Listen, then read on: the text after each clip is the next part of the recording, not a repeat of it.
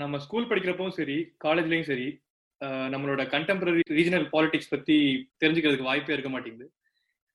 நம்ம ஸ்கூல்ல வந்து யூரோப்ல நடந்த ரினேசன்ஸ் பத்தி எல்லாம் படிக்கிறோம். இந்த குப்தா மௌரியா எம்பையர்ஸ் பிரிட்டிஷ் பத்தி முகல்ஸ் பத்தி இதெல்லாம் படிக்கிறோம். ஆனா நம்ம லோக்கல் பாலிடிக்ஸ் பத்தியும் ஹிஸ்டரி பத்தியும் படிக்கிறதே இல்ல. ஈவன் தமிழ்ல பார்த்தா கூடவே சேரா சோழா பாண்டியாஸ்னு இப்படியே பேசி நிப்பாட்டிக்கிறோம். நம்ம வாழ்ற டைம்ல இங்க இருந்த ஆளுமைகள் பெரிய ஸ்டேட்ஸ்மேன் லீடர்ஸ் இவங்களெல்லாம் பத்தி தெரிஞ்சுக்கிறதுக்கு நம்ம சான்ஸ் கிடைக்காமலே போயிருது. யாராவது இந்த டீ கடையில டீ கடை பெஞ்ச்ல பேசுறதுதான் வந்து எல்லாருமே வந்து ஃபாலோ பண்ற மாதிரி அதையே நம்புற மாதிரி ஆயிடுது. ஸோ இந்த மாதிரி பெரிய ஆளுமைகள் பத்திலாம் பேசணும் ஒரு எபிசோட்ல அப்படின்னு சொல்லிட்டே இருக்கோம் ஸோ இந்த மாதிரி விஷயத்த பேசுறதுக்கு கொஞ்சம் விஷயம் தெரிஞ்சவர் என்னோட ஃப்ரெண்ட் ஒருத்தர் தேவா. அவர் இந்த எபிசோட ஜாயின் பண்றாரு. Hi Deva. Hi Navi hi Vinush hi Vinush hi hi Naveen hi Deva. Yeah so சொன்ன மாதிரி தேவா வந்து அவர் ஒரு பாட்காஸ்ட் வச்சிருக்காரு. திராவிட போல்செவிக்னு அஹ், அதை கேட்டுட்டு தான் நாங்கள் ஆக்சுவலாக வந்து ஃப்ரெண்ட் ஆனோம். நல்ல அது எனக்கு ரொம்ப பிடிச்சி போய் தான் அவர் கூட காண்டாக்ட் போய் காண்டாக்ட் வச்சு ஓகே ஒரு எபிசோட்ல பேசலாம் அப்படின்னு வெயிட் பண்ணோம்.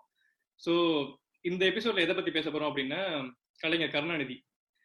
ஜென்ரலாக இந்த பேரை சொன்னாலே ஒண்ணு ஒரு விதமான ஒரு பயங்கர மரியாதையோட சொல்லுவாங்க. பயங்கரமா மெச்சி புகழ்ந்து அப்படியே அப்படி ஒரு ஸ்டேட்ஸ்மேனா அப்படி ஒரு லீடரா வாய்ப்பே இல்லை அப்படின்னு சொல்லுவாங்க சில பேர். இன்னொருன்னு பார்த்தா அப்படியே நேர் ஆப்போசிட்ல வச்சு அவரா அவர் ரொம்ப மோசமானவராச்சு அப்படின்னு ரொம்ப வெறுப்போட சொல்லுவாங்க. கலைஞர் கருணாநிதி யாரு? அவர் மேல என்னென்ன குற்றச்சாட்டுலாம் இருக்கு? எதுக்காகலாம் புகழ்றாங்க? அவர் வந்து ஒரு ஹீரோவா வில்லனா இல்ல ரெண்டும் கலந்தவரா? இதை பத்தி தான் பேச போறோம். சோ தேவா ஜென்ரலா வந்து ப- நிறைய அலிகேஷன்ஸ் இருக்கும். கலைஞர் கருணாநிதி அப்படின்னாலே பாலிடிக்ஸ் ஃபாலோ பண்ணாதவங்களுக்கு கூட நிறைய அலிகேஷன்ஸ்லாம் இருக்கும்.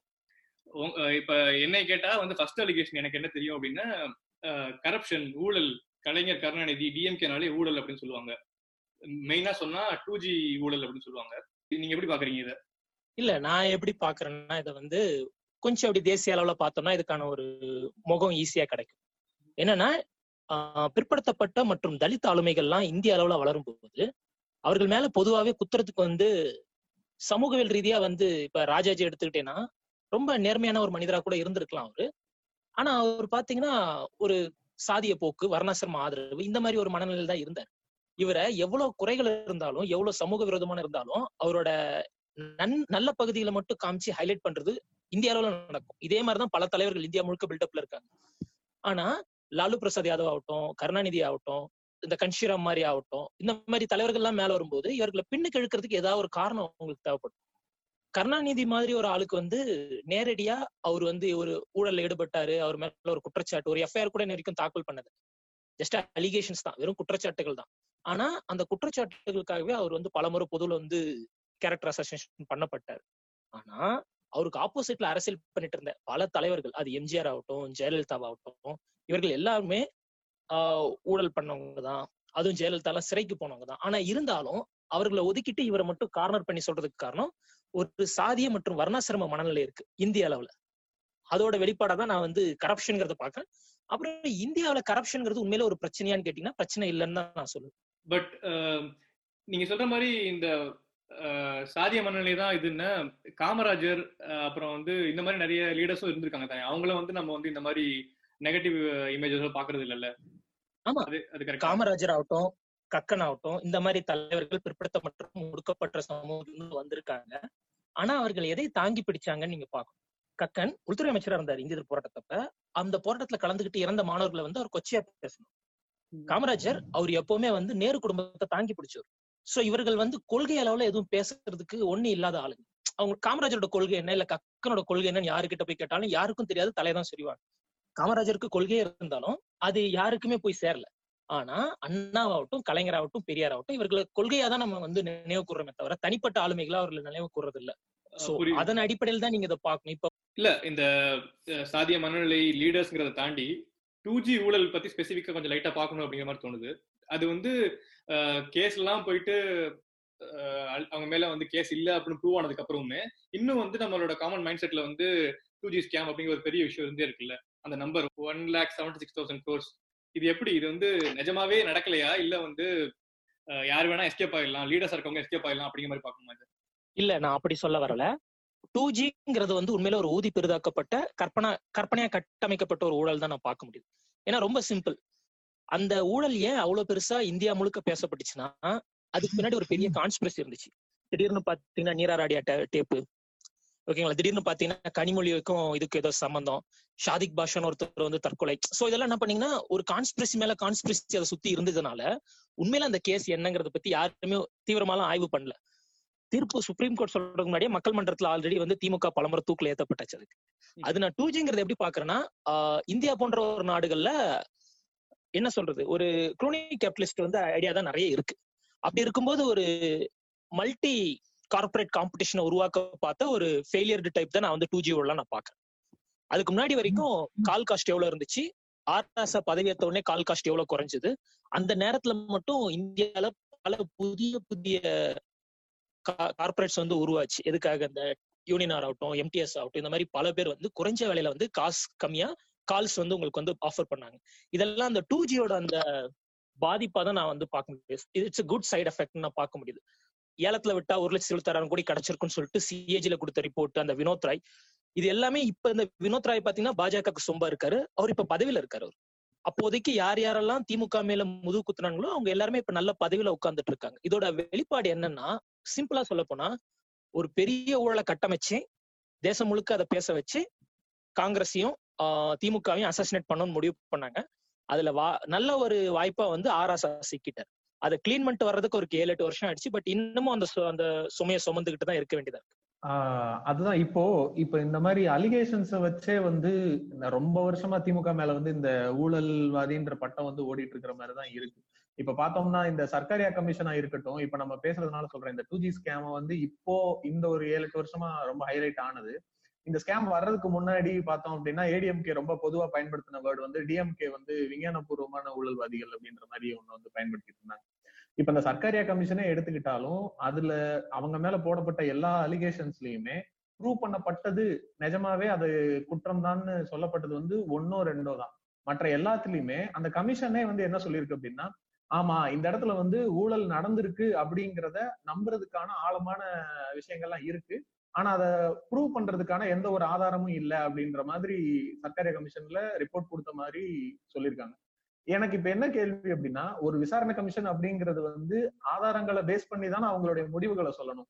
ஆனா முடிவுகளை சொல்லும் போது வந்து ஆமா ஊழல் நடந்திருக்குன்னு நம்புறோம். ஆனா அதுல எந்த ஆதாரமும் இல்லைன்னு சொல்றது வந்து அது ஒரு அதுவும் நம்ம ஏற்கனவே சொன்ன மாதிரி ஒரு கட்டமைக்கப்பட்ட ஒரு விஷயமா தானே இருக்கு. அதாவதுங்க இந்திய நீதிமன்றங்கள்ல நீங்க போய் ஒரு வழக்கை நிரூபிக்கணும்னா அதுக்கு தக்க ஆதாரம் எல்லாமே இருக்கணும். இல்ல சில நேரத்துல ஊழல் நடந்திருக்கும். சக்சஸ்ஃபுல்லா அவங்க வெளியில வந்துடலாம் அரசியல்வாதிங்க. அந்த மாதிரி பல அரசியல்வாதிங்க வெளியில வந்திருக்காங்க. ஜெயலலிதாவே பல வருஷம் அப்படி வெளில இருந்திருக்கவங்க தான். ஆனா என்ன விஷயம்னா சர்க்காரியா கமிஷன்ல எங்கேயுமே நீங்க சொன்ன மாதிரி ஊழல் நடந்திருக்கு. ஊழலுக்கான குற்றச்சாட்டு இருக்கு அப்படின்னு சொல்லிட்டு எதுவுமே இல்ல. ஆனா இந்த ஃபேவரட்டிசம்னு சொல்றாங்கல்ல வந்து ஒரு கம்பெனில ஒரு ஆளுக்கு வந்து ஃபேவரட்டிசம் பண்றாங்க. இப்ப ரெண்டு ரெண்டு கம்பெனி கோட் பண்றாங்க அப்படின்னா இந்த கம்பெனிக்கு இல்லாம அந்த கம்பெனிக்கு தரதெல்லாம் வந்து ஊழல்ல கணக்காகுமா? இந்த சர்க்காரியா கமிஷன் அவங்க போடப்பட்ட கமிஷனோட நோக்கம் வந்து ஒரு மாநில அரசுக்கு எதிராக ஒரு மத்திய அரசோட ஒரு பழிவாங்கும் போக்குதான் அதன் மட்டும் இல்லாம கொஞ்சம் காலம் கழிச்சு இந்திரா காந்தி திரும்ப ஆட்சிக்கு வந்தாங்க. வந்ததும் அதே கமிஷனை அவங்க ரிவோக்கும் பண்ணிட்டாங்க. அப்ப கருணாநிதி சொன்ன அதே ஒரு வசனம் தான். என்னன்னா எங்கள் மீது திணிக்கப்பட்ட விஷத்தை வந்து அவங்களே உறிஞ்சிட்டு போயிட்டாங்க. ஆனா அந்த விஷத்தோட தாக்கம் இன்னும் எங்களை தொடருதுன்னு. சர்க்கரை கமிஷன் எதையும் நிரூபிக்கல எதுவும் இருக்குன்னு சொல்லல. அந்த சர்க்கரையா கமிஷன்ல விஞ்ஞான ஊழல்ங்கிற வார்த்தை இல்லவே இல்லை. இது எல்லாமே எப்படிப்பட்டதுன்னா அம்புலிமாமா கதை மாதிரிதான். அந்த ராட்சசம் வரா மூணு கண்ணம் வராங்கிற மாதிரி விஞ்ஞான ஊழல் இருக்குங்கிறது. ஊழல் எல்லாம் பண்ண கண்டுபிடிச்சிடலாங்க. இப்ப இருக்க நவீன இன்வெஸ்டிகேஷன்ல கண்டுபிடிக்க முடியாத ஒரு ஊழல்னே கிடையாது. ஆனா எப்படி வந்து மக்கள் கிட்ட அவ்வளவு ஸ்ட்ராங்கா போய் சேருது? இப்ப வந்து இந்த சர்க்கரை ஊழல் வந்து சர்க்கரை ஊழல் பண்ணாங்க. கரையா வந்து சாக்க அரிச்சிருச்சு சர்க்கரையை வந்து எறும்பு தின்றுச்சு அப்படின்னு சொல்றதெல்லாம் எல்லாரும் நம்புறாங்கல்ல. அது எந்த எப்படி வந்து கொண்டு போய் சேர்க்கறாங்க? இது வந்து உண்மைதான் அப்படின்னு கேக்குறாங்க போய்? இல்ல நான் வேல் படத்தை தியேட்டர்ல பார்க்கும்போது சொல்ல மாட்டாங்க பத்து நிமிஷத்துல எப்படி சென்னையில இருந்து திண்டுக்கல் வந்தேன்னு பாத்தியாடா? மவுண்ட் ரோட்ல இருந்து ஏர்போர்ட்டுக்கு மூணு நிமிஷம். ஜனங்க நம்பினாங்க கை தட்டினாங்க. செம மாஸ் டைலாக் அது. ஜனங்க வந்து இது மட்டும் இல்லைங்க. இன்னும் நீங்க எவ்வளவு காமெடியா ஒரு விஷயத்த சொன்னாலும் நம்புவாங்க. அது கைய முறுக்கி வந்து நான் பிரபாகரன் கூட போய் நான் ஆமக்கறி சாப்பிட்டேன்னு சொன்னாலும் இட்லிக்குள்ள கறி இருந்துச்சுன்னு சொன்னாலும் ஜனங்க கை தட்டுவாங்க விசில் அடிப்பாங்க. இதெல்லாம் வந்து ஒரு ஆதாரம். உண்மையில அந்த அறிக்கையில என்ன சமர்ப்பிச்சாங்க? அந்த அறிக்கை மக்களுக்கு என்ன கொடுத்துச்சு? ஏன்னா ஒவ்வொரு அறிக்கையுமே விஞ்ஞானபூர்வமா நிரூபிக்கப்பட்டதா இருக்கும். அதான் குற்றச்சாட்டுகள் ரீச் ஆகுற அளவுக்கு அது குற்றச்சாட்டு இல்ல அப்படின்னு நிரூபணம் ஆனது வந்து ரீச் ஆக மாட்டேங்குது. இப்பயுமே இந்த டூ ஜி ஸ்கேம்ல வந்து இது நிரபராதின்னு ப்ரூவ் ஆனதே நிறைய பேருக்கு ப்ராப்பரா போய் ரீச் ஆகல. இன்னுமே அந்த அவங்க வந்து ஊழல்வாதி தான் அப்படின்னு தான் நிறைய பேர் நம்பிட்டு இருக்காங்க. இல்ல அது எதுக்காகனா நம்பர் பெருசு இல்ல. மறையறதுக்கு சில வருஷங்கள் ஆகும். பெரிய நம்பர்ல அதான் நீங்க சொல்ற மாதிரி இந்த ஜாதிய மன்னங்களையும் சேர்த்து வச்சு தான் பார்க்கணும்னு நினைக்கிறேன். ஜெயலலிதா வந்து இப்ப வந்து அக்யூஸ்ட்னு ப்ரூவ் ஆனதுக்கு அப்புறமும் கூட ஜெயலலிதா ஒரு கரப்ட் அப்படின்னு சொல்றதே கிடையாது யாருமே. ஒரு அலிகேஷனே இல்ல அது ஒரு பேஸ்லெஸ் அலிகேஷன் வச்சிருக்கு. கருணாநிதி வந்து இன்னும் வந்து ஃபாதர் ஆஃப் கரப்ஷன் தைரியமா வீடியோ போற அளவுக்கு தான் வந்து நம்மளோட தெளிவு இருக்குது. இல்ல அது என்னன்னா கருணாநிதியோட ஆட்சியில ஊழல் நடக்கலையா நடந்துச்சாங்கிறதெல்லாம் அதை ஆதாரப்பூர்வமா நிரூபிக்க வேண்டியது நம்மளோட கடமை இல்ல. ஆனா என்னன்னா அவர் மேல வச்ச குற்றச்சாட்டுகள்ல எந்த நியாயமும் முகாந்திரமோ இல்லைன்னு வேணா நம்ம சொல்ல முடியும். மிச்சப்படி நீங்க ஊழல்ங்கிறத நீங்க எப்படி பாக்குறீங்க? நான் ஊழல்ங்கிறத நான் லாபியங்க பாக்கு ரொம்ப சிம்பிள் தான். இப்ப நீங்க தமிழ்நாடு முழுக்க ஒரு எலெக்ஷன் நடத்தணும். ஒரு தொகுதிக்கு ஒரு இருபது கோடி கூட செலவு பண்ண முடியலன்னா நீங்க அரசியல் பண்ண முடியாது தமிழகத்துல.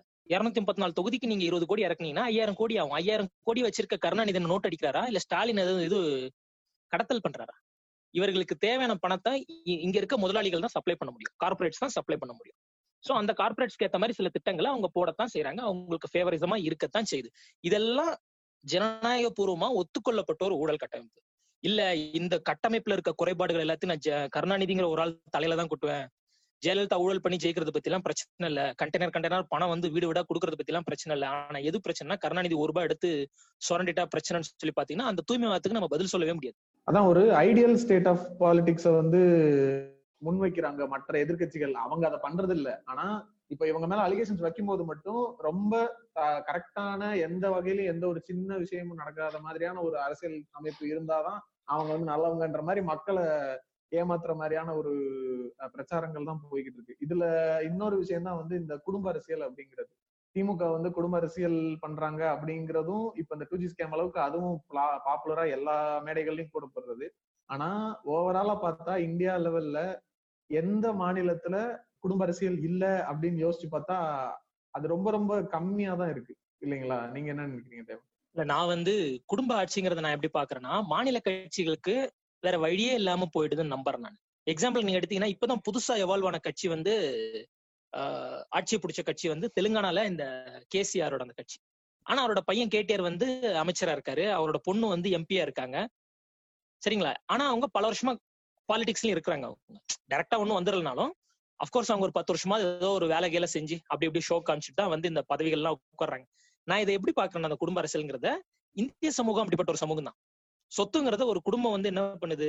பேரங்கிட்ட தாத்தா கொடுக்கறது அந்த பேரன் அவனோட மகன் கிட்ட கொடுக்கறது இப்படி தலைமுறை தலைமுறையா கடத்துற மாதிரி தான் இங்க கட்சியும் ஒரு குடும்ப சொத்தா பாக்குறாங்க அதுல திமுக விதிவிலக்கான்னு கேட்டீங்கன்னா இல்லதான்.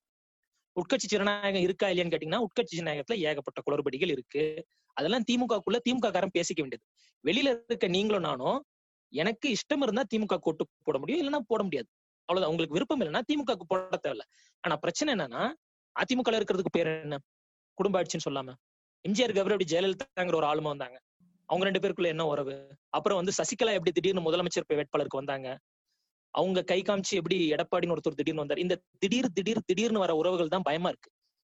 எனக்கு உதயநிதி நாளைக்கு திடீர்னு முதல்வரா வருவாருங்கிறதுல பத்தில கூட எனக்கு பிரச்சனை இல்லை. ஆனா எனக்கு திடீர்னு சசிகலா வருவாங்களா திடீர்னு தினகரன் வருவாங்கிறது எனக்கு பயமா இருக்கு. பட் நிஜமாவே வந்து மக்கள் வந்து இந்த வாரிசு அரசியல் வந்து பிரச்சனையா பாக்குறாங்களா? எனக்கு என்னமோ எப்படி தோணும் அப்படின்னா ஒரு எஸ்டாப்ளிஷ்டு ஃபேஸ் இருந்தாதான் வந்து மக்களுக்கு வந்து ஒரு நம்பிக்கை வரும் அப்படிங்கிறதே தோணுது. இப்ப வந்து கலைஞருங்கிற ஒரு ஆளுமை இருக்காரு. அவர் பையன் ஸ்டாலின்ங்கிறது அவர் ஆப்வியஸா கொஞ்சம் வேலை பண்ணிருக்காரு இல்லைனாலுமே கலைஞருங்கிற ஒரு பேர் அவர் கூட இருக்கிறதுனால அது கொஞ்சம் ஈஸியா மக்கள் கனெக்ட் பண்ணிக்குவாங்கங்கிற மாதிரி தோணுது. நீங்க எப்படி பாக்குறீங்க இப்ப நான் வந்து என்னோட பாயிண்ட் ஆஃப் வியூல இருந்து பேசணும்னு வச்சுங்களேன் இப்போ ஒரு ரெண்டாயிரத்தி இருபத்தி ஒரு எலெக்ஷன் வருது அப்படின்றப்ப நான் யாருக்கு ஓட்டு போடலாம் அப்படின்னு நான் ஒரு டிசிஷன் எடுக்கணும் அப்படிங்கிறப்ப நான் தேடுறேன். யார யார சொல்லலாம் யார சொல்லலாம் தேடும்போது எனக்கு யாருமே எனக்கு சரின்னு தோண மாட்டேங்குது. அப்படி பார்க்கும்போது கொள்கை ரீதியா எனக்கு வந்து இருக்கிறதுல திமுகவோட கொள்கைகள் வந்து எனக்கு சரியா இருக்கு அப்படின்னு படுத்து நான் ஓட்டு போடலாம்னு நினைக்கிறேன். ஆனா அப்படி நான் ஓட்டு போடலாம்னு நினைக்கும் போது அதனுடைய ஃபேஸ் வந்து இப்போ ஆராசா மாதிரியோ இல்ல வேற ஒரு அதுல நல்ல ஊர்னு அந்த கொள்கையோடைய பிடிப்பு இருக்கக்கூடிய ஒரு ஆளா இல்லாம உதயநிதி ஸ்டாலின் மாதிரி ஒரு ஆள் வந்து அவரோட ஃபேஸா வரப்போறாங்க அப்படின்ற பயம் எனக்கு இருக்கிறதுனால நான் திமுகவுக்கு போட போட ஓட்டு வந்து எனக்கு அது தயக்கமா இருக்கு. அது அப்ப நான் அந்த எதிர்பார்ப்பு அந்த கட்சி மேல நான் வைக்கிறது நியாயம் தானே? நீங்க சொல்றது வந்து நூத்துக்கு நூறு சரி. ஒரு சராசரியா ஒரு இந்திய வாக்காளர்னா நீங்க சொல்றது சரிதான். அதுவும் தமிழக வாக்காளன் கொஞ்சம் புத்திசாலி தான் அவ்வளவு முட்டாள் இல்ல. ஆஹ் நாளைக்கே உதயநிதி வந்துருவாரான்னு கேட்டீங்கன்னா வாய்ப்பு இல்ல. ஆனா கொஞ்சம் கொஞ்சமா அவரை முன்னிலைப்படுத்துவாங்க. கொஞ்சம் கொஞ்சமா அவர் தலைவராக்கிடுவாங்க. அதுல எல்லாருக்குமே உறுதியா தெரியும்.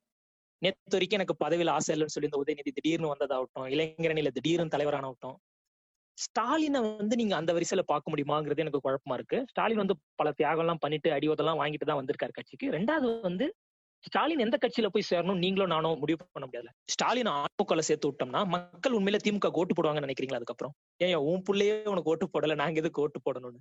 சரிதானே? நீங்க வாரிசா மட்டும் பாக்குறீங்க. நான் என்ன சொல்ல வரேன்னா தன் சொந்த குடும்பத்தை சேர்ந்த ஒருத்தவன் அங்க வராம வேற எங்க வருவான்? வாய்ப்பு அவனுக்கு எங்க இருக்கு? வேற எங்கேயும் இல்ல அவனுக்கு. ஆமா ஆமா. அது வந்து நான் ஒத்துக்கிறேன். இப்ப வந்து இந்த திராவிட கொள்கை அப்படிங்கறத வந்து ஸ்டாலின் எவ்வளவு தூரம் மக்கள்கிட்ட தெளிவா முன்னிலைப்படுத்துறாரு? அவர் அதோடைய அவருடைய ஸ்டாண்ட் அதுல இருக்கு. அதுல அவர் தெளிவா இருக்காரு அப்படின்ற நம்பிக்கைய ஒரு முதல்வரா நான் கலைஞரை ரீப்ளேஸ் முழுமையா பண்ண முடியாட்டியும் ஒரு எழுபது எண்பது சதவீதமாவது நான் ரீப்ளேஸ் பண்ண முடியும்ன்ற நம்பிக்கையை மக்களுக்கு அவர் கொடுக்குறாரான்றதான் என்னோட கேள்வி. இல்ல என்- நான் எப்படி பாக்குறேன்னா இந்த அடுத்தடுத்து வர தலைவர்களை பொறுத்த வரைக்கும் இப்ப அண்ணாக்கு அப்புறம் வந்து கலைஞர் வந்தது வந்து ஒரு முற்றிலும் ஒரு ஜனநாயக போக்கான ஒரு விஷயம் திமுக நடந்தது. அண்ணாக்கு அப்புறம் யார் வருவாரு அப்படின்னு எல்லாம் சொல்லி யோசிக்கும் போது உட்கட்சி ஜனநாயகத்தின் தீர் தீர்ப்பின்படி கலைஞர் வந்தாரு. அது ரொம்ப இதுவானதான் ஆனா கலைஞர்ங்கிற ஒரு சும்மா ஒரு பத்து வருஷமோ அஞ்சு வருஷமோ அவர் இல்ல. அவரு எடுத்துக்கிட்ட டைம்ங்கிறது ஆல்மோஸ்ட் ஒரு ஐம்பது ஆண்டு காலம் ஒரு திமுக தலைவரா இருக்காரு. அவர் பார்த்தது வந்து ஆல்மோஸ்ட் ஒரு ரெண்டு மூணு ஜெனரேஷன்ஸ் பார்த்துட்டாரு. சோ இந்த ரெண்டு மூணு ஜெனரேஷன்ல கட்சி ரெண்டு தடவை உடையுது. ஒரு அதுவும் ஒரு தடவை மதிமுக மாதிரி ஒரு செங்குத்து பிளவு நடக்குது. இத்தனைக்கு அப்புறம் அவர் வந்து வேற யாரையும் நம்பி கடையை ஒப்படைக்கிற ஐடியா இல்லைன்னு நான் நம்புறேன். அதனாலதான் ஒரு சொந்த பிள்ளைகிட்டயே கொடுத்துட்டு போற ஒரு சூழ்நிலைக்கு வந்துருச்சு. ரெண்டாவது கலைஞருக்கு அப்புறம் ஸ்டாலின்ங்கிறது ஆல்மோஸ்ட் ஒரு இருபது வருஷமா எல்லாருக்கும் தெரிஞ்ச விஷயம் தான். அதன் அடிப்படையில் தான் நான் பாக்குறேன். வாரிசு அரசியல்ங்கிறது ஒரு குற்றச்சாட்டை நீங்க வச்சீங்கன்னா நான் அதை ஏத்துக்கத்தான் செய்வேன். நான் அதை மறுக்க முடியாது. ஆனா எந்த வாரிசு அரசியலும் இல்லாம ஒரு சின்ன கரை கூட இல்லாம சிபிஎம்மும் சிபிஐயும் வந்து இந்த மாதிரி இருக்குன்னு நான் சொன்னேன்னா அவங்களுக்கு நீங்க ஓட்டு போட போறீங்களா இல்ல. நமக்கு தேவை ஜனரஞ்சகமா நம்மளோட தேவைகளை பூர்த்தி செய்யக்கூடிய ஒரு கட்சியும் ஒரு கொள்கையும் தானே தவிர மிக பர்ஃபெக்டான ஆளு நீங்க நம்பி ஓட்டு போறவங்களா மிக சரியானவங்களா இருந்ததே கிடையாது வரலாற்றுல. என்னை பொறுத்த வரைக்கும் நான் அப்படிதான் நான் கருதுறேன். நீங்க நீங்க என்ன சொல்ல வரீங்கன்னா நீங்க வந்து எந்த குத்தம் குறையும் இல்லாத ஒரு கட்சி தான் நீங்க தேர்ந்தெடுக்கணும்னா அப்படி ஒரு கட்சி இந்தியால இல்ல அப்படி ஒரு கட்சி இந்த உலகத்துலயும் இல்ல. அந்த எந்த குறையும் இல்லாமன்னு பண்ண முடியாது. அந்த கட்சியுடைய ஃபேஸா தலைவரா வரப்போறவரு அந்த கொள்கையை பிடிக்கணும்ன்றதுதான் பட் இல்ல திமுகவுக்கு ஆராசா தலைவரா வந்தா நீங்க ஒத்துக்குவீங்களா? இல்ல கட்சியிலேயே ரொம்ப வருஷமா இருக்க இந்த ஐ பெரியசாமி சுப்புலட்சுமி ஜெகதீசன் இந்த மாதிரி மூத்த ஆளுமைகள் யாராவது ஒருத்தவங்க தலைவரா வந்தா நீங்க ஏத்துவீங்களான்னு கேட்டா நிச்சயமா கட்சி அப்போ ஒற்றுமையா இருக்க முடியாது. கட்சிங்கிறது நம்ம பாக்குற கண்ணோட்டத்தை தாண்டி கொள்கையா அறிவா சிறப்பா பேசுறதையும் தாண்டி செயல்பாடுகள் நிறைய இருக்கிறதுல ஸ்டாலினுக்கு கலைஞர் மாதிரி ஒருத்தர் காட்ஃபாதரா இருந்ததால தான் ஸ்டாலின் உருவாக முடிஞ்சது. ஆராசாக்கு கலைஞர் காட்ஃபாதர் இல்ல அதனால அவரால் தலைவரா உருவாக முடியாம போயிடுச்சு. இதுதான் வித்தியாசம். நம்ம அப்படியே இன்னொரு முக்கியமான குற்றச்சாட்டை வந்து பார்க்கணும். ஈழம் கலைஞர் வந்து ஒரு தமிழின துரோகி அப்படின்னு நல்லா ஈஸியா போற போக்கில் சொல்லிடுவாங்க. ஈழத்துக்கு நிஜமாவே வந்து கலைஞர் வந்து தேவையான எஃபர்ட் எடுக்கலையா? இல்ல இந்த மாதிரி மக்கள் தமிழ் மக்களை ஏமாத்திருக்காரா? ஈழம்ங்கிறது வந்து முதல்ல அது இந்தியாவோட ஒரு ஒருங்கிணைந்த பகுதி கிடையாது. ஒரு பாண்டிச்சேரி மாதிரியோ இல்ல வந்து ஒரு மாஹே மாதிரியோலாம் அங்க ஒரு தமிழர்கள் இருக்காங்க அவங்களுக்கான திட்டம் இல்ல மும்பைல இருக்க தமிழர்கள் பாதிக்கப்படுறாங்க. இந்தியாவோட ஒருங்கிணைந்த பகுதி அது கிடையாது. அது இன்னொரு இறையாண்மை கொண்ட ஒரு நாடு. அங்க ஏற்கனவே இந்தியா வந்து நான் ராணுவ உதவி பண்றேன்னு சொல்லிட்டு ராணுவ உதவி பண்றேன்னு உள்ள போய் அங்க ஐபிகேஎஃப் ஒன்னு பண்ண அட்டூழியங்களே ரொம்ப மோசமா இருந்துச்சு. அதை ரிவோக் பண்றதுக்கே கலைஞர் தான் திரும்ப மத்தியில ரெக்வஸ்ட் பண்ண வேண்டியதா இருந்துச்சு. அவரோட ஆட்சி அவரோட ஆட்சி பங்கேற்ற காலத்துல தான் விபி சிங் தலைமையில் தான் அந்த இதையை திரும்பி கொண்டு வர வேண்டியதாச்சு சோ இந்தியாங்கிறது இன்னொரு ஆதிக்கமா தான் இருந்திருக்கும். இன்னொரு ஏகாதிபத்தியமா தான் இருந்திருக்கும். ஒரு புரட்சியில ஒரு விடுதலைங்கிறது இன்னொரு நாடை சார்ந்து இருக்க வாய்ப்பு இல்ல விடுதலை புலிகள் மற்றும் அந்த அமைப்பு தோத்ததுக்கு அவர்களோட செயல்பாடுகள் காரணம். அவர்களுக்கு இங்கிருந்து மிக தவறா வழிநடத்தின நிறைய தலைவர்கள் இன்னும் உயிரோட இருக்காங்க. இந்த நெடுமாறன் வைகோ இன்னொரு பதினஞ்சு தலைவர்கள் இருப்பாங்க. தமிழகத்துல அவர்களுக்கு நம்பிக்கையானவங்க அவர்கள் எல்லாம் காரணமா இருக்க முடியுமே தவிர கருணாநிதி வந்து ஈழத்தை வந்து மீட்டு கொடுக்கவும் முடியாது ஜெயிச்சு கொடுக்கவும் முடியாது தோக்கடிக்கவும் முடியாது. இதுதான் வந்து என்னோட பார்வை. இதை பத்தி பல பேர் எழுதிட்டாங்க பல பேர் பேசிட்டாங்க. ஆனா ஈழம்ங்கிறது ஆட்சியை உதராம இருந்துட்டாரு அப்படின்னு வேணா நீங்க குறை சொல்லிக்கலாம். அந்த நேரத்துல ஆட்சியை பங்கு வேணுங்கிறதுக்காக டெல்லி வரைக்கும் போய் பேசிட்டு இருந்தாருன்னு சொல்லி வேணா நீங்க கிண்டல் பண்ணிக்கலாம். அதை தாண்டி கருணாநிதி போய் ஒத்த கையில நின்னு ஆட்சியை கவுத்து நான் இது பண்ண முடியுங்கிறதெல்லாம் நம்பிக்கை ஏன்னா பிஜேபியும் இலங்கை அரசுக்கு தான் ஆதரவா இருந்துச்சு தவிர ஈழத்தமிழர்களுக்கு ஒருபோதும் ஆதரவா இருந்தது நீங்க சொன்ன மாதிரி அப்ப மக்கள் வந்து ஒரு ஜனரஞ்சகமான ஆட்சியை தான் எதிர்பார்க்கறாங்க. அதாவது ஒரு ஸ்டண்ட் மாதிரி பண்ணி நான் வந்து அதை பண்ணேன் இதை பண்ணேன்னு காட்டியிருந்தா மட்டும்தான் மக்களுக்கு அந்த நம்பிக்கை வந்திருக்கும். அது பண்ணாததுனாலதான் கலைஞர் மேல இப்ப வரைக்கும் அந்த குற்றச்சாட்டு பெருசாவே வந்துகிட்டு இருக்கு அப்படின்னு சொல்றீங்க. இல்ல நீங்க எதிர்கேள்வியை இன்னும் கூட ஸ்ட்ராங்கா கேட்கலாம். நல்லா மருத்துவம் பேசலாம். ஓகேங்களா நான் ரெடியா தான் வந்திருக்கேன். ஓகேவா என்னென்ன ஆஹ் நீங்க வந்து அதுல ஈழத்தோட துரோகின்னு சொல்லி கருணாநிதி சொல்றவங்க எல்லாம் யாருன்னா எண்பதுகள் வரைக்கும் கலைஞர் காமிச்ச வழியில தான் ஈழம் மலர முடியும்னு சொல்லிட்டு கைத்தட்டிட்டு இருந்தவங்க தான். டெசோ மாநாட்டுல பங்கேற்றவங்க தான். இப்படிப்பட்டவங்க தான். பின்னாடி தொண்ணூறுகளுக்கு பிறகு அதுவும் இந்த தொண்ணூத்தொன்னு ராஜீவ் காந்தி சம்பவத்துக்கு பிறகு ஆஹ் விடுதலை புலிகளுக்கான ஆதரவு மனநிலைங்கிறது இந்தியாவுல இல்ல. மொத்தமா வந்து அது இல்லாமலே போயிடுச்சு. அது அரசியல் ரீதியான ஒரு பிழை. அதை பண்ணது விடுதலை புலிகள் தான். அதனால பாதிக்கப்பட்டது திமுக தொண்ணூத்தொன்னுல ஆட்சியை வர வேண்டிய ஒரு கட்சி ஒண்ணு இல்லாம போயிடுச்சு. மத்தியில விபி சிங் மாதிரி ஒரு தலைவர் திரும்ப வர்றதுக்கு வாய்ப்பே இல்லாம போயிடுச்சு. நைன்டீன் செவன்டிஸ்ல ஒரு டைம் ரிசைன் பண்ணார்ல கலைஞர். அதே வந்து ஏன் டூ தௌசண்ட் நைன்ல பண்ணலங்கிறது நிறைய பேர் கேள்வி வைப்பாங்க. ஈழத்துக்காக வந்து ஆட்சியை கலைச்சது ரிசைன் பண்ணது எல்லாம் பண்ண கலைஞர். ரெண்டாயிரத்தி ஒன்பதுல ஏன் பண்ணல அப்படிங்கிற கேள்வியை கலைஞர் மேல ரொம்ப ஸ்ட்ராங்கா வைக்கிறாங்க. ஏன்னா இதை இதை மத்தவங்க கிட்ட எதிர்பார்க்க போறது கிடையாது. நீங்க இது நீங்க கலைஞரா இருக்கிறதால நீங்க பண்ணணும் அப்படின்னு எதிர்பார்க்கறாங்க. அதை நீங்க எப்படி பாக்குறீங்க?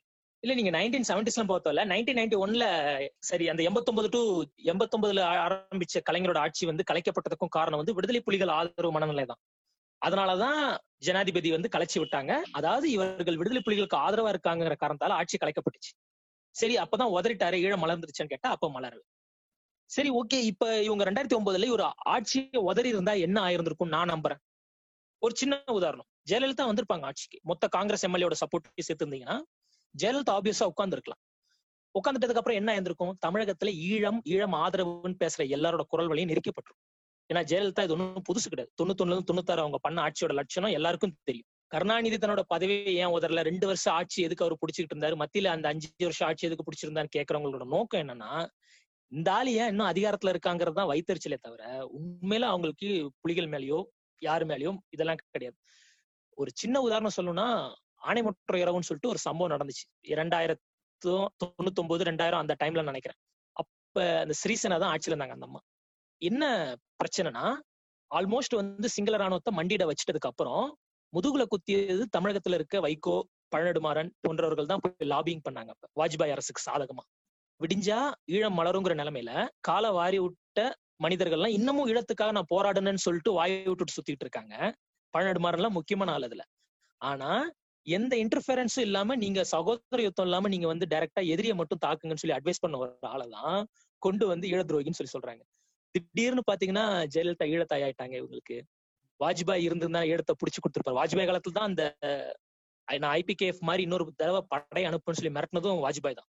இந்த மாதிரிலாம் பல சம்பவங்கள் நம்ம வந்து வரலாற்றுல சொல்லலாம். அது ஒரு பெரிய வரலாற்று தொடர்ச்சியோட துயரமான ஒரு முடிவு. அதை கொண்டு போய் ஒரே ஒரு ஆளோட ஒரே ஒரு மாநில அரசோட அதிகாரத்துல போய் முடிச்சு போடுறதுங்கிறது இவர்கள் ஈழ விடுதலையை கொச்சைப்படுத்துறாங்க நான் உறுதியா நம்புறேன். பிரபாகரனை சிறுமைப்படுத்துறாங்க இப்படி சொல்ற எல்லாருமே. சீமான்ல இருந்து எல்லாருமே. நீங்க சொல்றது வாஸ்தவம். ஆனா இந்த இன்னொரு தீவிர குற்றச்சாட்டு என்ன அப்படின்னா கலைஞர் வந்து உண்ணாவிரதம் இருந்தாரு. வெறும் காலையில மட்டும் உண்ணாவிரதம் இருந்தாரு. பிரேக்ஃபாஸ்ட்டுக்கும் லஞ்சுக்கு நடுவில் ஒரு உண்ணாவிரதம் இருந்தாரு அப்படின்னு சொல்லுவாங்கல்ல. அதுக்கப்புறம் வந்து அங்க ஈழத்துல வந்து போர் நின்றுச்சு. அதனாலதான் இதை கலைக்கிறேன் அப்படின்னு சொல்ற சொல்றது வந்து அது வந்து பொய் அப்படின்னு சொல்லுவாங்க. இது எப்படி நீங்க பாக்குறீங்க? இல்ல அது அவரோட சந்தர்ப்பம் கலைஞரோட சந்தர்ப்பமா தான் நானும் அதை பாக்குறேன் அந்த உண்ணாவிரதம் ஆகட்டும் உண்ணாவிரதம் முடிஞ்சிட்டதுக்கு அப்புறம் வந்து இதுக்கு மேல கனரகமான ஆயுதங்களால போர் நடக்காதுன்னு சொல்லி அவரே வந்து ஒரு நாடகத்தை முடிச்சதாகட்டும். அதன் பிறகு நடந்த துயரமான சம்பவங்கள் வந்து மழை விட்டும் தூவானம் விடவில்லைன்னு சொல்லிட்டு கவித்துவமா வர்ணிச்சதாகட்டும். எல்லாமே அது கலைஞரோட அரசியல் சந்தர்ப்பமா நீங்க பார்க்கலாம். ஆனா அவராலதான் தோத்துச்சு. அவர் நினைச்சிருந்தாருன்னா அதாவது கருணாநிதி எனும் ஒரு ஆளுமை தன் மனசு வச்சு இதுல இறங்கல. அதனாலதான் தோத்துருச்சுன்னு சொல்றது ஈழ போராட்டத்தை கொச்சைப்படுத்துறதா நான் நினைக்கிறேன். அவரோட சந்தர்ப்பம் அவரோட கையர் நிலை.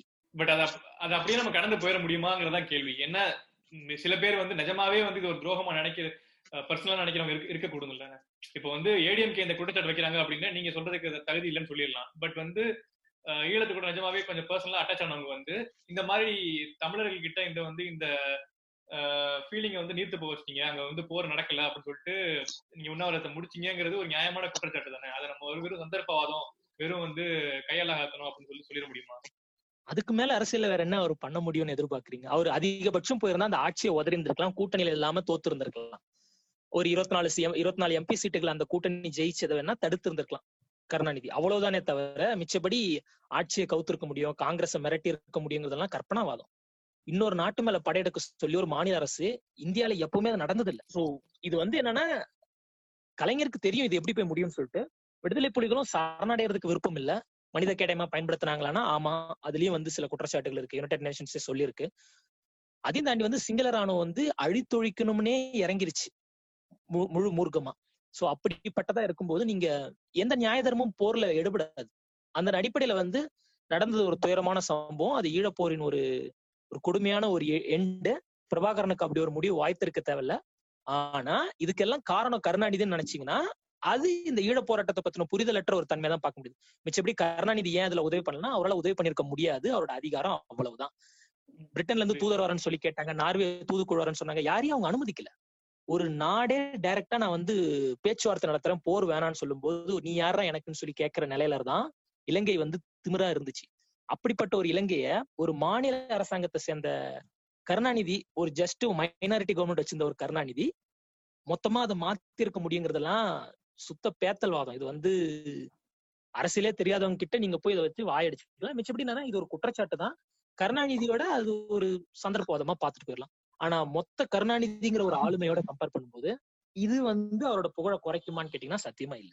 இப்ப நம்ம இந்த இலங்கையை பத்தி பேசிட்டு இருக்கும் போதே இலங்கையோட சேர்ந்த இன்னொரு ஒரு மிகப்பெரிய குற்றச்சாட்டு வந்து இந்த கச்சத்தீவு மீட். இன்னைக்கு வரைக்கும் இந்த தேர்தல் அரசியல்ல அது ஒரு முக்கியமான ஒரு விஷயமா தான் எல்லாரும் கேட்டுட்டே இருக்காங்க. அந்த கச்சத்தீவு வந்து தார வார்த்தை கொடுத்தப்ப கலைஞர் வந்து எதுவுமே பேசல. அவர் அதுக்கு எதுவுமே குரல் கொடுக்கவே இல்லை. அவங்க அப்ப கூட்டணியில தான் இருந்தாங்க அப்படின்னு சொல்றதும் இப்ப நீங்க சொல்ற மாதிரி இப்ப இந்த ஈழ விடுதலையில நடந்த அதே மாதிரி விஷயம் தானே இல்ல அப்படி பார்க்க முடியாது. ஈழ விடுதலை போராட்டங்கிறது ஒரு மிகப்பெரிய போராட்டம். அதுல கருணாநிதியோட பாத்திரம்னு ஒண்ணு இருந்துச்சு. அது பின்னாடி எப்படி டேர்ன் ஆச்சுங்கிறத நம்ம விவாதிச்சோம். அது வேற விஷயம். ஆனா கச்சத்தீவை பொறுத்த வரைக்கும் மத்திய அரசாங்கம் தாரை வார்த்துச்சு. மாநில அரசாங்கம் கொடுக்க கூடாதுன்னு சொன்னா போதும். அவங்க கேட்கல அதன் அடிப்படையில தான் நடந்துச்சு. உண்மையிலே இந்த கச்சத்தீவை வந்து தாரை வார்த்ததா வந்து புலம்புறவங்களுக்கு வந்து உண்மையில கச்சத்தீவு மேல அக்கறை நினைக்கிறீங்களா? அதனா அந்தமான் தீவா அம்மா பெருசுக்கு தூக்கி கொடுத்துட்டாங்கன்னு சொல்றதுக்கு. சும்மா இதெல்லாம் கலைஞர் மட்டம் தட்டணும். நீங்க யாரா கச்சத்தீவு பக்கம் போயிருக்கீங்களா? இல்ல. இல்ல இல்ல.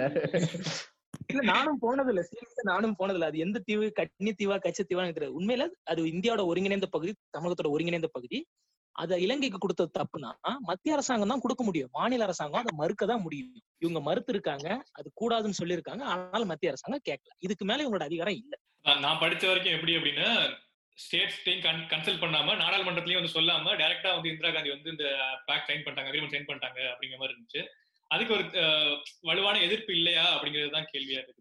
நீங்க ஏன் சுப்ரீம் கோர்ட்ல போயிட்டு இது கேஸ் போடல அப்படின்னு ஒரு குற்றச்சாட்டு கலைஞர் மேடம் அதான் இப்ப கேக்குறவங்க எல்லாம் கையில காசு வச்சிருக்காங்கல்ல கொண்டு போய் அவங்க போய் கேஸ் போட வேண்டியதானே இல்ல நம்ம அப்படி பேச முடியாது. நம்ம அப்படி பேச முடியாது தானே. நம்ம வந்து நீங்களும் நானா போய் போறது வேற வந்து ஸ்டேட் கவர்மெண்டா போயிட்டு ஒரு விஷயத்த அப்பீல் பண்றது வேற இல்ல. இது தெரியலங்க. பாலிசி டிசிஷன்ஸ்ல வந்து மத்திய அரசாங்கம் எந்த அளவு தலையிட முடியுங்கிறது தெரியல. அதே சமயம் இந்திரா காந்தி சில முடிவுகளை தன்னிச்சையா எடுக்கிற ஒரு ஆள் அவங்க. ஒரு எதேச்ச அதிகார போக்கு அவங்க கிட்ட இருக்கு. அப்படிப்பட்ட ஒரு ஆளை வந்து நீங்க வந்து நாடாளுமன்றத்திலே சரியா விவாதிச்சாங்களா? பில்லு பாஸ் பண்ணாங்களா? மத்திய மாநில அரசுகள் நடுவில் விவாதம் நடந்துச்சான்னு சொல்லி பல கேள்விகள் இருக்கு. அது எதுவுமே நடக்கலன்னு நமக்கும் தெரியும். ஓப்பனா இதை சொல்ல போனீங்கன்னா இது ஒரு முழுக்க முழுக்க மத்திய அரசாங்கத்தோட முடிவு மாநில அரசாங்கம் தன்னுடைய எதிர்ப்பை அப்பவே பதிவு செஞ்சிருச்சு. திமுக அப்பவே பதிவு செஞ்ச ஒரு விஷயம் தான் இது. என்னன்னா அப்ப சோசியல் மீடியா இல்ல இல்ல அப்போ அது வந்து இது மத்திய அரசு வந்து தரவாத்து கொடுத்துட்டாங்க பேக் சைன் பண்ணிட்டாங்க இது ரிவர்சிபிள் இல்லன்ற ஒரு சூழ்நிலையில இன்ன வரைக்கும் அதையே வந்து ஒரு எலெக்ஷன் மேனிபெஸ்டோல வந்து நாங்க கட்சித்தீவை மீட்போம் கட்சித்தீவை மீட்போம் திமுகவும் சரி அதிமுகவும் சரி அதை ஏன் தொடர்ந்து வச்சுக்கிட்டே இருக்காங்க? சாதிய ஒழிப்போன்னு கூட தான் ஒவ்வொரு வருஷமும் சொல்லிக்கிட்டு இருக்காங்க. அதுக்காக ஒழிச்சிட்டாங்களா தமிழகத்தை கூட தான் நாங்க முன்னேற்றம்னு சொல்றாங்க. ஓகேங்களா? சிங்கப்பூர் மாதிரி ஆயிடுச்சா? இல்ல. இப்படி வந்து நீங்க எதை எதாவது சொல்ல போனீங்கன்னா விதண்டாவாதமா கேட்டா கரெக்ட் தான். அவர்களோட கொள்கை முடிவு அது. ப்ராக்டிக்கலா அது பாசிபிளா இல்லையாங்கிறது வேற. அவங்க கொள்கை ரீதியா ஏன் நீங்க இதை முடிவெடுக்கிறீங்கன்னு நம்ம கொஸ்டின் பண்ணவும் முடியாது. ப்ராக்டிக்கலா இதை ஏன் நீங்க இன்னும் முடிக்காம துப்புக்கிட்டு இருக்கீங்கன்னு சொல்லி நம்ம வந்து தேர்தல் அரசியல கேட்க முடியாது. அப்புறம் இது வந்து ஜஸ்ட் ஒரு வாக்கரசியலுக்கான ஒரு விஷயமா தான் கடைசி வரைக்கும் உருட்டிக்கிட்டு இருக்காங்க. கச்சத்தீவு மீட்போம் ஈழத்தை அமைப்போம் இன்னொரு நாலஞ்சு இது இருக்கு. எனக்கு தெரிஞ்சு மத்திய அரசாங்கம் வந்து தமிழகத்துக்கு பண்ண மிகப்பெரிய விஷயம் அந்த கண்கரண்ட் லிஸ்ட் பூரண மதுவிலக்கு ஆமா. அது ஒரு முக்கியமான தீர்மானம். எல்லா வருஷமும் உருட்டிட்டு இருப்பாங்க. பூரண மதுவிலக்கு எல்லாம் சாத்தியம் இல்ல. முடிஞ்ச அளவுக்கு அதை கண்ட்ரோல் பண்ணணும். அது வந்து முக்கியமான விஷயம். நீங்க பூரண மதுவிலக்கு சொன்னதுனால இந்த டாஸ்மாக் விஷயத்துக்கு வருவோம். டாஸ்மாக் வந்து நம்ம அரசியல்வாதிகள் தான் எல்லாருமே வந்து அதுல ஓனரா இருக்காங்க. எல்லா கடையுமே அவங்க தான் வச்சிருக்காங்க. முக்கியமா டிஎம்கே மேல அந்த குற்றச்சாட்டு பயங்கரமா இருக்கும். மது கடைகள் வச்சுக்கிறது அவங்க தான். இன்னொன்னு முக்கியமா என்னன்னா இந்த லிக்கர் பேன் வந்து லிஃப்ட் பண்ணதே வந்து கலைஞர் தான். கஷ்டப்பட்டு கொண்டு வந்த லிக்கர் பேனை வந்து லிஃப்ட் பண்ணது கலைஞர் தான் அப்படிங்கிற மாதிரி சொல்லுவாங்க. இதை நீங்க எப்படி பாக்குறீங்க? இல்ல எழுபத்தாறு எலெக்ஷனுக்கு முன்னாடி ஒரு வருஷமோ ரெண்டு வருஷமோ லிக்கர் பேனை வந்து அவரு நீக்கிட்டு அவரு மதுக்கடைகளை அனுமதிச்சது உண்மைதான். ஆனா அவரு தன்னோட ஆட்சி முடியறதுக்கு முன்னாடியே திரும்ப லிக்கர் பேனை வந்து அமுல்படுத்திட்டு தான் போனார் அவர். எம்ஜிஆர் வந்துட்டதுக்கு அப்புறமா தான் தமிழகத்துல வந்து மது விற்பனை வந்து அவர் ஓபன் பண்ணி விட்டது பிரைவேட்டுக்கு அலோவ் பண்ணி விட்டதுன்னு சொல்லிட்டு எல்லாமே அவர் காலத்துல தான் மிகப்பெரிய அளவு நடந்துச்சு. சும்மா பத்து கடை பதினஞ்சு கடை இல்ல. ஆயிரக்கணக்கான கடைகள் வந்து போடுறதுக்கான அடித்தளை வந்து எம்ஜிஆரோட ஆட்சி தான். அதன் அடிப்படையில் தான் நீங்க பார்க்க முடியும். அதே சமயம் எம்ஜிஆர் காலத்துல இருந்த சாராய காய்ச்சிகள் தான் பின்னாடி கல்வி வளர்களா மாறினாங்க. இந்த அடிப்படையெல்லாம் பாத்தீங்கன்னா ஆல்மோஸ்ட் எம்ஜிஆருக்கு முக்கியமான வலது கை இடது கைன்னு இருந்த ஆளுங்க எல்லாம் யார் யாரு? அவங்களாம் இன்னைக்கு என்ன பிசினஸ் பண்ணிட்டு இருக்காங்க? இவ்வளவு பெரிய கல்வி சாம்ராஜ்யத்தை அவங்க அமைக்கிறதுக்கு நிலங்களை யாரு தாரை வார்த்தது? இந்த மாதிரி பல கேள்விகள் கேட்கலாம். லிக்யூர் பேனை லிஃப்ட் பண்ணது திரும்ப வந்து அதை வந்து ரிமூவ் பண்ணிட்டு இந்த தமிழகத்துல மது விலக்கு தான் அமல்ல இருந்துச்சுன்னு சொல்லிட்டு வச்சுட்டு போனதுதான் திமுக. ஆனா எம்ஜிஆர் வந்த பிறகு எம்ஜிஆர் வந்து தாய் குலங்கள் என்கிட்ட என் வீடு தேடி வந்து பேசினாங்க என் கையை பிடிச்சி கெஞ்சினாங்க. நாளைக்கு கிளவிங்க போட்டோ போட்டு விட்டு இவர்கள் தான் காரணம் நான் தூக்குனேன் நானு அப்படின்னு சொல்லிட்டு அவர் சமாளிச்சிட்டாரு. அப்படிதான் நீங்க பார்க்க முடியும். மது விலக்குங்கிறது எந்த அளவுக்கு சாத்தியம்லாம் எனக்கு உண்மையில வந்து பிராக்டிக்கலா தெரியல. ஏன்னா நான் பார்த்த வரைக்கும் அவனும் குடிக்காமலும் இல்லை. இது இன்னொரு குற்றச்சாட்டு. அப்படிதான் பார்க்க முடியும். தெரியல. இப்ப திரும்ப ஸ்டாலின் வந்தா தூக்கு மது இலக்கை நாங்க அமல்படுத்தும்னு சொல்றாரு. அது எந்த அளவுக்கு பிராக்டிகலா பாசிபிள்ங்கிறத நம்ம இருபத்தொன்னுக்கு அப்புறம் முடிவு பண்ணிக்கலாம். எனக்கு தெரிஞ்சது பாசிபிள் இல்ல. இல்ல மதுவிலக்கு அமல்படுத்துறதுங்கிறத தாண்டி நிறைய கடைகள் வந்து ஓனர்ஸாவே வந்து டிஎம்கே ஆளுங்க தான் இருக்காங்க அப்படிங்கிற மாதிரி இருக்குல்ல. இது நீங்க உங்க கொள்கையில வந்து நீங்க வந்து மது விளக்கு வச்சிருக்கீங்க அப்படின்னா குறைந்தபட்சம் உங்க கேண்டிடேட்ஸ் கிட்ட உங்க கட்சியில வந்து உயர்மட்டத்தில் இருக்கவங்க கிட்ட அந்த எதிர்பார்க்க கூடாதா இல்ல இதையுமே வந்து நம்ம வந்து அவ்வளவு பொலிட்டிக்கல் கரெக்ட்னஸ் எதிர்பார்க்க கூடாது அப்படிதான் அப்படியே விட்டுருமா இல்ல நான் இந்த நேரத்துல வந்து இன்னொரு கேள்வியும் அப்படியே அதுல ஆட் பண்ணிடுறேன்.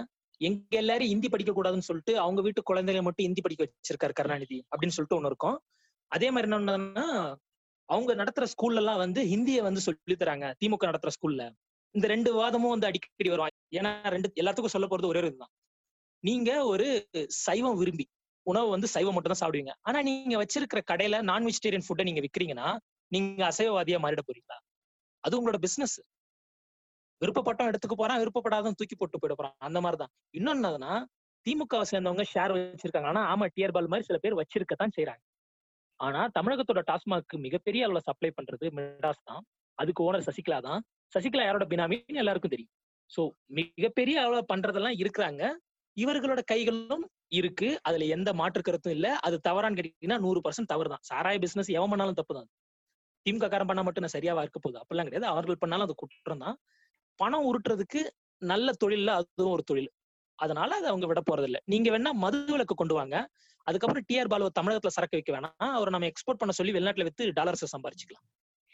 ஓகேவா அப்படிதானே பார்க்க முடியும். நீங்க நீங்க மது விலக்கு வேணும்னா நீங்க அமல்படுத்திட்டு போயிடுங்க. இல்ல நாளைக்கே வந்து நீங்க எல்லா மது ஆலைகளையும் நீங்க பூட்டி சீல் வைங்க. அரசாங்கம் அதை பண்ண போறது ஏன்னா இவர்கள் எல்லாருமே வந்து அதெல்லாம் பலன் தர்றவங்க தான். காசு அவங்களுக்கு அங்க இருந்து தானே வரப்போகுது. ஒரு குறிப்பிட்ட அளவு. மொத்தமா வரலாம் ஒரு குறிப்பிட்ட அளவு வருது இல்ல யாருமே அதை இழக்க செய்யறல எனக்கு என்னன்னா இந்த கேள்விகள்லாம் நம்ம வந்து ஏடிஎம்கே கிட்ட கேட்க மாட்டோம். நம்ம இதை ஏன் கேட்கிறோம்? டிஎம்கே கிட்ட அப்படின்னா கொள்கை ரீதியா வந்து திராவிட கொள்கையோ சமூக நீதியவோ ஒரு தெளிவையோ வந்து டிஎம்கே கிட்ட தான் எதிர்பார்க்கிறோம்.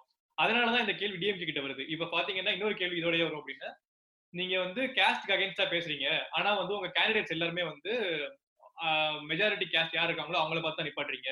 மைனாரிட்டி அபீஸ்மெண்ட் பண்றீங்க மைனாரிட்டி அபீஸ்மெண்ட் பண்றதுக்காக வந்து நீங்க வந்து நிறைய வந்து வேலைகள் பண்றீங்க அப்படிங்கிற மாதிரி எல்லாம் குற்றச்சாட்டு இருக்குது. இது எல்லாமே பொலிட்டிக்கல் கரெக்ட்னஸ் தான் எதிர்பார்க்க கூடாது அப்படின்னு சொல்லிடலாமா நம்ம? இல்ல இல்ல நான் வந்து பூசி மழுப்புறதாலயோ நான் ஆதரவா பேசுறதாலயோ திமுக ஒரு உத்தமான கட்சியா ஆயிட போறது இல்ல ஓகேங்களா நான் என்ன சொல்ல வரேன்னா இந்த இருக்கிற சீரழிஞ்ச ஜனநாயக கட்டமைப்புல ஓட்டுக்கே காசு கேட்கிற மக்கள் தான் நம்ம ஊர்ல இருக்கிறாங்க. கொடுக்க மாட்டேன்னு சொல்லி நிக்கிறோம்னா தோக்கம் அடிச்சிடுறாங்க. அதுக்கு யாருக்கே நகர்ல நம்ம பார்த்ததுதான். டோக்கன் கொடுத்தவனுக்கு தான் ஓட்டு போட்டாங்க ஜனங்கள் சோ மக்களும் இப்படிதான் இருக்காங்க. அரசியல்வாதிகள் இந்த இந்த மக்களோட சமூக பின்னணியில தான் வராங்க. அவங்கள வந்து நீங்க நூறு பர்சன்ட் சரியா இருக்க முடியும் எதிர்பார்க்க முடியாதுங்கிறத நான் சொல்ல வருது வெரி சிம்பிள் நீங்க சொன்னீங்க பாத்தீங்களா? ஒவ்வொரு பகுதியிலயும் அந்தந்த சாதி பெரும்பான்மையால தான் நிப்பாட்டுறாங்கன்னு சொல்லிட்டு ஒத்துக்கிறேன். அது உண்மைதான். அதே சமயம் அந்தந்த பகுதியில எந்த சாதிக்காரன் பெரும்பான்மை இருக்கணும் அந்த சாதியில தான் திமுகலயும் வந்து பார்ட்டிசிபேட் பண்றான். அவனுக்கு சீட்டு கொடுக்கறது வந்து ஒரு யதார்த்தமான ஒரு விஷயமா தான் பார்க்க முடியும் இப்ப நீங்க என்ன பண்ண நினைக்கிறீங்க? ஒரு நாடாரை கொண்டு வந்து திருவண்ணாமலை எம்பி சீட்ல நிக்க வைக்கணும்னு நினைக்கிறீங்களா? அது வாய்ப்பு இல்லைல்ல. ஒரு ஒரு யதார்த்தமா நீங்களே கருதுங்களேன் அதை. ஒரு தெற்க இருக்க ஒரு நாடா ரொம்ப நல்ல மனிதர் அவரு. அவர் திடீர்னு பேர்த்து எடுத்துட்டு வந்து திருவண்ணாமலை எங்க எம்பி சீட் அதுல நிக்க வச்சா ஜெயிக்க முடிக்க முடியும் நீங்க நம்புறீங்களா? இல்ல ஜெயிக்க வைக்க முடியாது. நம்ம சமூகம் அப்படி இருக்குதுங்கிறத மாத்துறதுக்காக வந்ததுதான் திராவிட கட்சிகள் அப்படிங்கறதுதான் பேச்சு. அப்படி இருக்கப்ப இந்த இந்த ஸ்ட்ரக்சர்லயே எத்தனை நாளைக்கு வந்து கண்டினியூ பண்ணிட்டே இருப்பாங்கிறதான டிஎம்கே மேல ஒரு கேள்வியா இருக்குது. நான் தான் சொல்றேன் இந்த கேள்வியை நான் ஏடிஎம்கே கிட்ட கேட்க மாட்டேங்கிறதா? இது திராவிட கொள்கைய உரிமை கொண்டாடுறது டிஎம்கே தான். நம்ம எதிர்பார்க்கறது அவங்க கிட்ட தான். அவங்களுமே இதை பண்ணலாமா? நம்ம அதை சாதாரணமா கடந்து போலாமாங்கிறதா என்னோட கேள்வியா இருக்குது. அதாவது ஆட்சியிலையும் அதிகாரத்திலயும் உட்கார்ந்துகிட்டு எந்த நல்லதும் பண்ணாம இருக்கும்போது நம்ம திமுக நோக்கி இந்த கேள்விகளை கேட்கலாம். பத்து வருஷமா மாநிலத்துல கூப்புல உட்காந்துட்டு இருக்கு ஆறு வருஷமா மத்தியில கூப்புல உட்காந்துட்டு இருக்க ஒரு கட்சி அது. எந்த அதிகாரமும் இல்லாத ஒரு கட்சி. இவ்வளவு பொலிட்டிக்கல் கரெக்ட்னஸ் நம்ம இந்த சுச்சுவேஷன்ல எதிர்பார்க்கலாமான்னு கேட்டீங்கன்னா கூடாது. ஆனா இதெல்லாம் வந்து லாங் டேர்ம்ல அவங்க வந்து சரி பண்ணிக்கணுமான்னு கேட்டீங்கன்னா ஹண்ட்ரட் பர்சன்ட் இதெல்லாம் ஒர்க் அவுட் பண்ணும். திமுக மீதான குறைகள் சுமத்தப்பட்டுக்கிட்டே தான் இருக்கும். அவர்கள் மீது எதிர்பார்ப்புகள் அதிகமாக தான் இருக்கும். அது அவங்க எல்லாத்தையும் பூர்த்தி பண்ணணும் தான் இந்த சாதி ரீதியான இதுங்கிறது நான் எப்படி பாக்குறேன்னா அந்தந்த பகுதியில அந்தந்த சமூகத்துல யார் பெரும்பான்மையா இருக்காங்களோ அவங்களுக்கு தான் சீட்டு கொடுக்க முடியும். அவங்க தான் ஜெயிக்க முடியும். இது வந்து சமூக எதார்த்தம் உதாரணமா நானே ஒரு நாலஞ்சு இடங்கள் நான் சொல்ல முடியும். இப்ப இப்ப பொது தொகுதியில வந்து அஹ், தாழ்த்தப்பட்டவரை நிக்க வச்சிருக்காங்களா திமுக நிக்க நிக்க வச்சிருக்காங்க. ஜெயிச்சிருக்காங்க. அவங்கள வந்து பொறுப்புலயும் உட்கார வச்சிருக்காங்க. இப்போ இஸ்லாமியர்களுக்கு பெரும்பான்மை கொடுக்கலங்கன்னா ரெண்டாயிரத்தி அறுபத்தி ரெண்டாயிரத்தி பதினொன்றுல ரெண்டு அமைச்சர்களும் என்னமோ கொடுத்தாங்க. தவிர வந்து தன்னோட கட்சியோட பொதுச் செயலரா சாதிக் பாஷா மாதிரி ஒரு ஒரு ஆளுமையை வந்து வச்சிருந்தாங்க திமுகல. சோ மாதிரி எல்லா சமூக பின்னணியில இருக்கவங்களுக்கும் ஓரளவுக்கு ஜனநாயகபூர்வமா எந்த அளவுக்கு வாய்ப்பு கொடுக்கணுமோ முடியுமோ அந்த அளவுக்கு கொடுத்துக்கிட்டு தான் இருக்காங்க. ஆனா இவங்களுக்கு எதிரில யார் இருக்காங்கிறத நீங்க பாக்கணும்ல ஒரு தெற்க ஒரு மிகப்பெரிய சமூகத்தை தேவர் பூச மாதிரி நடத்தி அதை வந்து ஒரு போலரைஸ் பண்ணி ஆஹ் எதிர்த்தரப்புல இருக்கவங்க மேல வன்முறையை தூண்டி விடுற ஒரு சமூக கூட்டத்தை வச்சுக்கிட்டு இந்த பக்கம் திமுக வந்து தூய்மையான அரசியல் பண்ண முடியுமா? அப்படிங்கிறது வந்து கற்பனையிலே நடக்காத ஒரு வாதம். அப்படி பண்றதா இருந்துச்சுன்னா இந்நேரம் கலைஞரும் தோத்துட்டு வீட்டுல உட்காந்துட்டு காமராஜர் மாதிரி பழைய பேப்பர் படிச்சுட்டு இருந்திருக்கலாம். அவ்வளவுதான் வாய்ப்பு இருக்க முடியும் நம்புறேன். இன்னொரு பெரும்பான்மையான ஒரு குற்றச்சாட்டு இருக்கு. அதாவது திமுக ரவுடி கட்சி திமுகல வந்து ஆட்சியில இருந்தாங்க அப்படின்னா சட்ட ஒழுங்கு ஒழுங்காவே இருக்காது. அவன் அவன் இஷ்டத்துக்கு எல்லாம் பண்ணுவான். போலீஸ் வந்து கண்ட்ரோல்ல இருக்காது ஜெயலலிதா அம்மா வந்தாங்கன்னா போலீஸ் அப்படியே அட்டென்ஷன்ல நிப்பாங்க அப்படின்லாம் சொல்லுவாங்க. இப்ப இந்த திமுக ரவுடி கட்சின்ற விஷயம் வந்து எவ்வளவு உண்மை? அது திமுக மட்டும்தான் அப்படியா? இல்ல எல்லா கட்சியிலயும் ரவுடிங்க இருக்காங்க. திமுகலயும் ரவுடிங்க இருக்காங்க. அந்த அடிப்படையில் தான் பார்க்க முடியும். ரெண்டாவது வந்து ஜெயலலிதா வந்தா சட்டம் ஒழுங்கு அப்படியே நிலைநிறுத்துருவாங்க போலீஸ் வந்து மிக சரியா செயல்படுங்கிறது வந்து கண்ணுல வந்து விளக்கெண்ணெய் ஊத்திட்டு பார்த்தா கூட பார்த்தா கூட குற்றமே தெரியாது அப்படின்லாம் சில பேர் சொல்லிட்டு இருப்பாங்க. அதெல்லாம் வந்து அண்ட புழுகு ஆசா ஆகாச புழுகுங்கிற மாதிரி அம்மா புழுகுன்னு சொல்லிட்டு போலாம் அவங்கள. அந்த அளவுக்கு புழுகுறாங்க. ஒரு சின்ன உதாரணம் சொல்ல போனீங்கன்னா லாக்அப் டெத் இப்ப நடந்துச்சுல சாத்தான்குளம் சம்பவம். அது வந்து ரொம்ப பெரிய பரபரப்பு ஏற்படுத்துச்சு. அது ரொம்ப வந்து சமூக மத்தியில வந்து ஒரு பதற்றத்தை ஏற்படுத்துச்சு. ஆனா நீங்க எடுத்து பாத்தீங்கன்னா புரட்சி தலைவர் ரெண்டாயிரத்தி பதினொன்னுல ஆட்சிக்கு வந்தாங்க. அவங்க ஆட்சிக்கு வந்ததுல இருந்து தமிழகத்துல கொட்டடி கொலைகள் அதாவது லாக்அப் டெத்துங்கிறது அதிகரிச்சுக்கிட்டே தான் இருக்கு. சட்டம் ஒழுங்குங்கிறது ரொம்ப மோசமாகத்தான் இருக்கு. நீங்க எதன் அடிப்படையில சட்டம் ஒழுங்கு தீர்மானிக்கிறீங்க? போலீஸ் எவனை பார்த்தாலும் அடிக்கிறது ஒரு பொம்பளை நடுரோட்ல போட்டு மிதிக்கிறது டாஸ்மாக் எதிர்ப்பு போராட்டத்துல கலந்துக்கிட்டதுக்காக நாலு பேர் மண்டையை பொழந்து விட்டது இல்ல வந்து தூத்துக்குடி மாதிரி ஒரு இடத்துல வந்து மக்களை வந்து பதினஞ்சு பதினாறு பேரை சுட்டு தள்ளினது இதெல்லாம் நீங்க போலீஸோட சாதனையா பார்க்க போறீங்களா? இந்த அதிகாரம் அந்த அதிகாரம் வந்து. தேவையில்ல.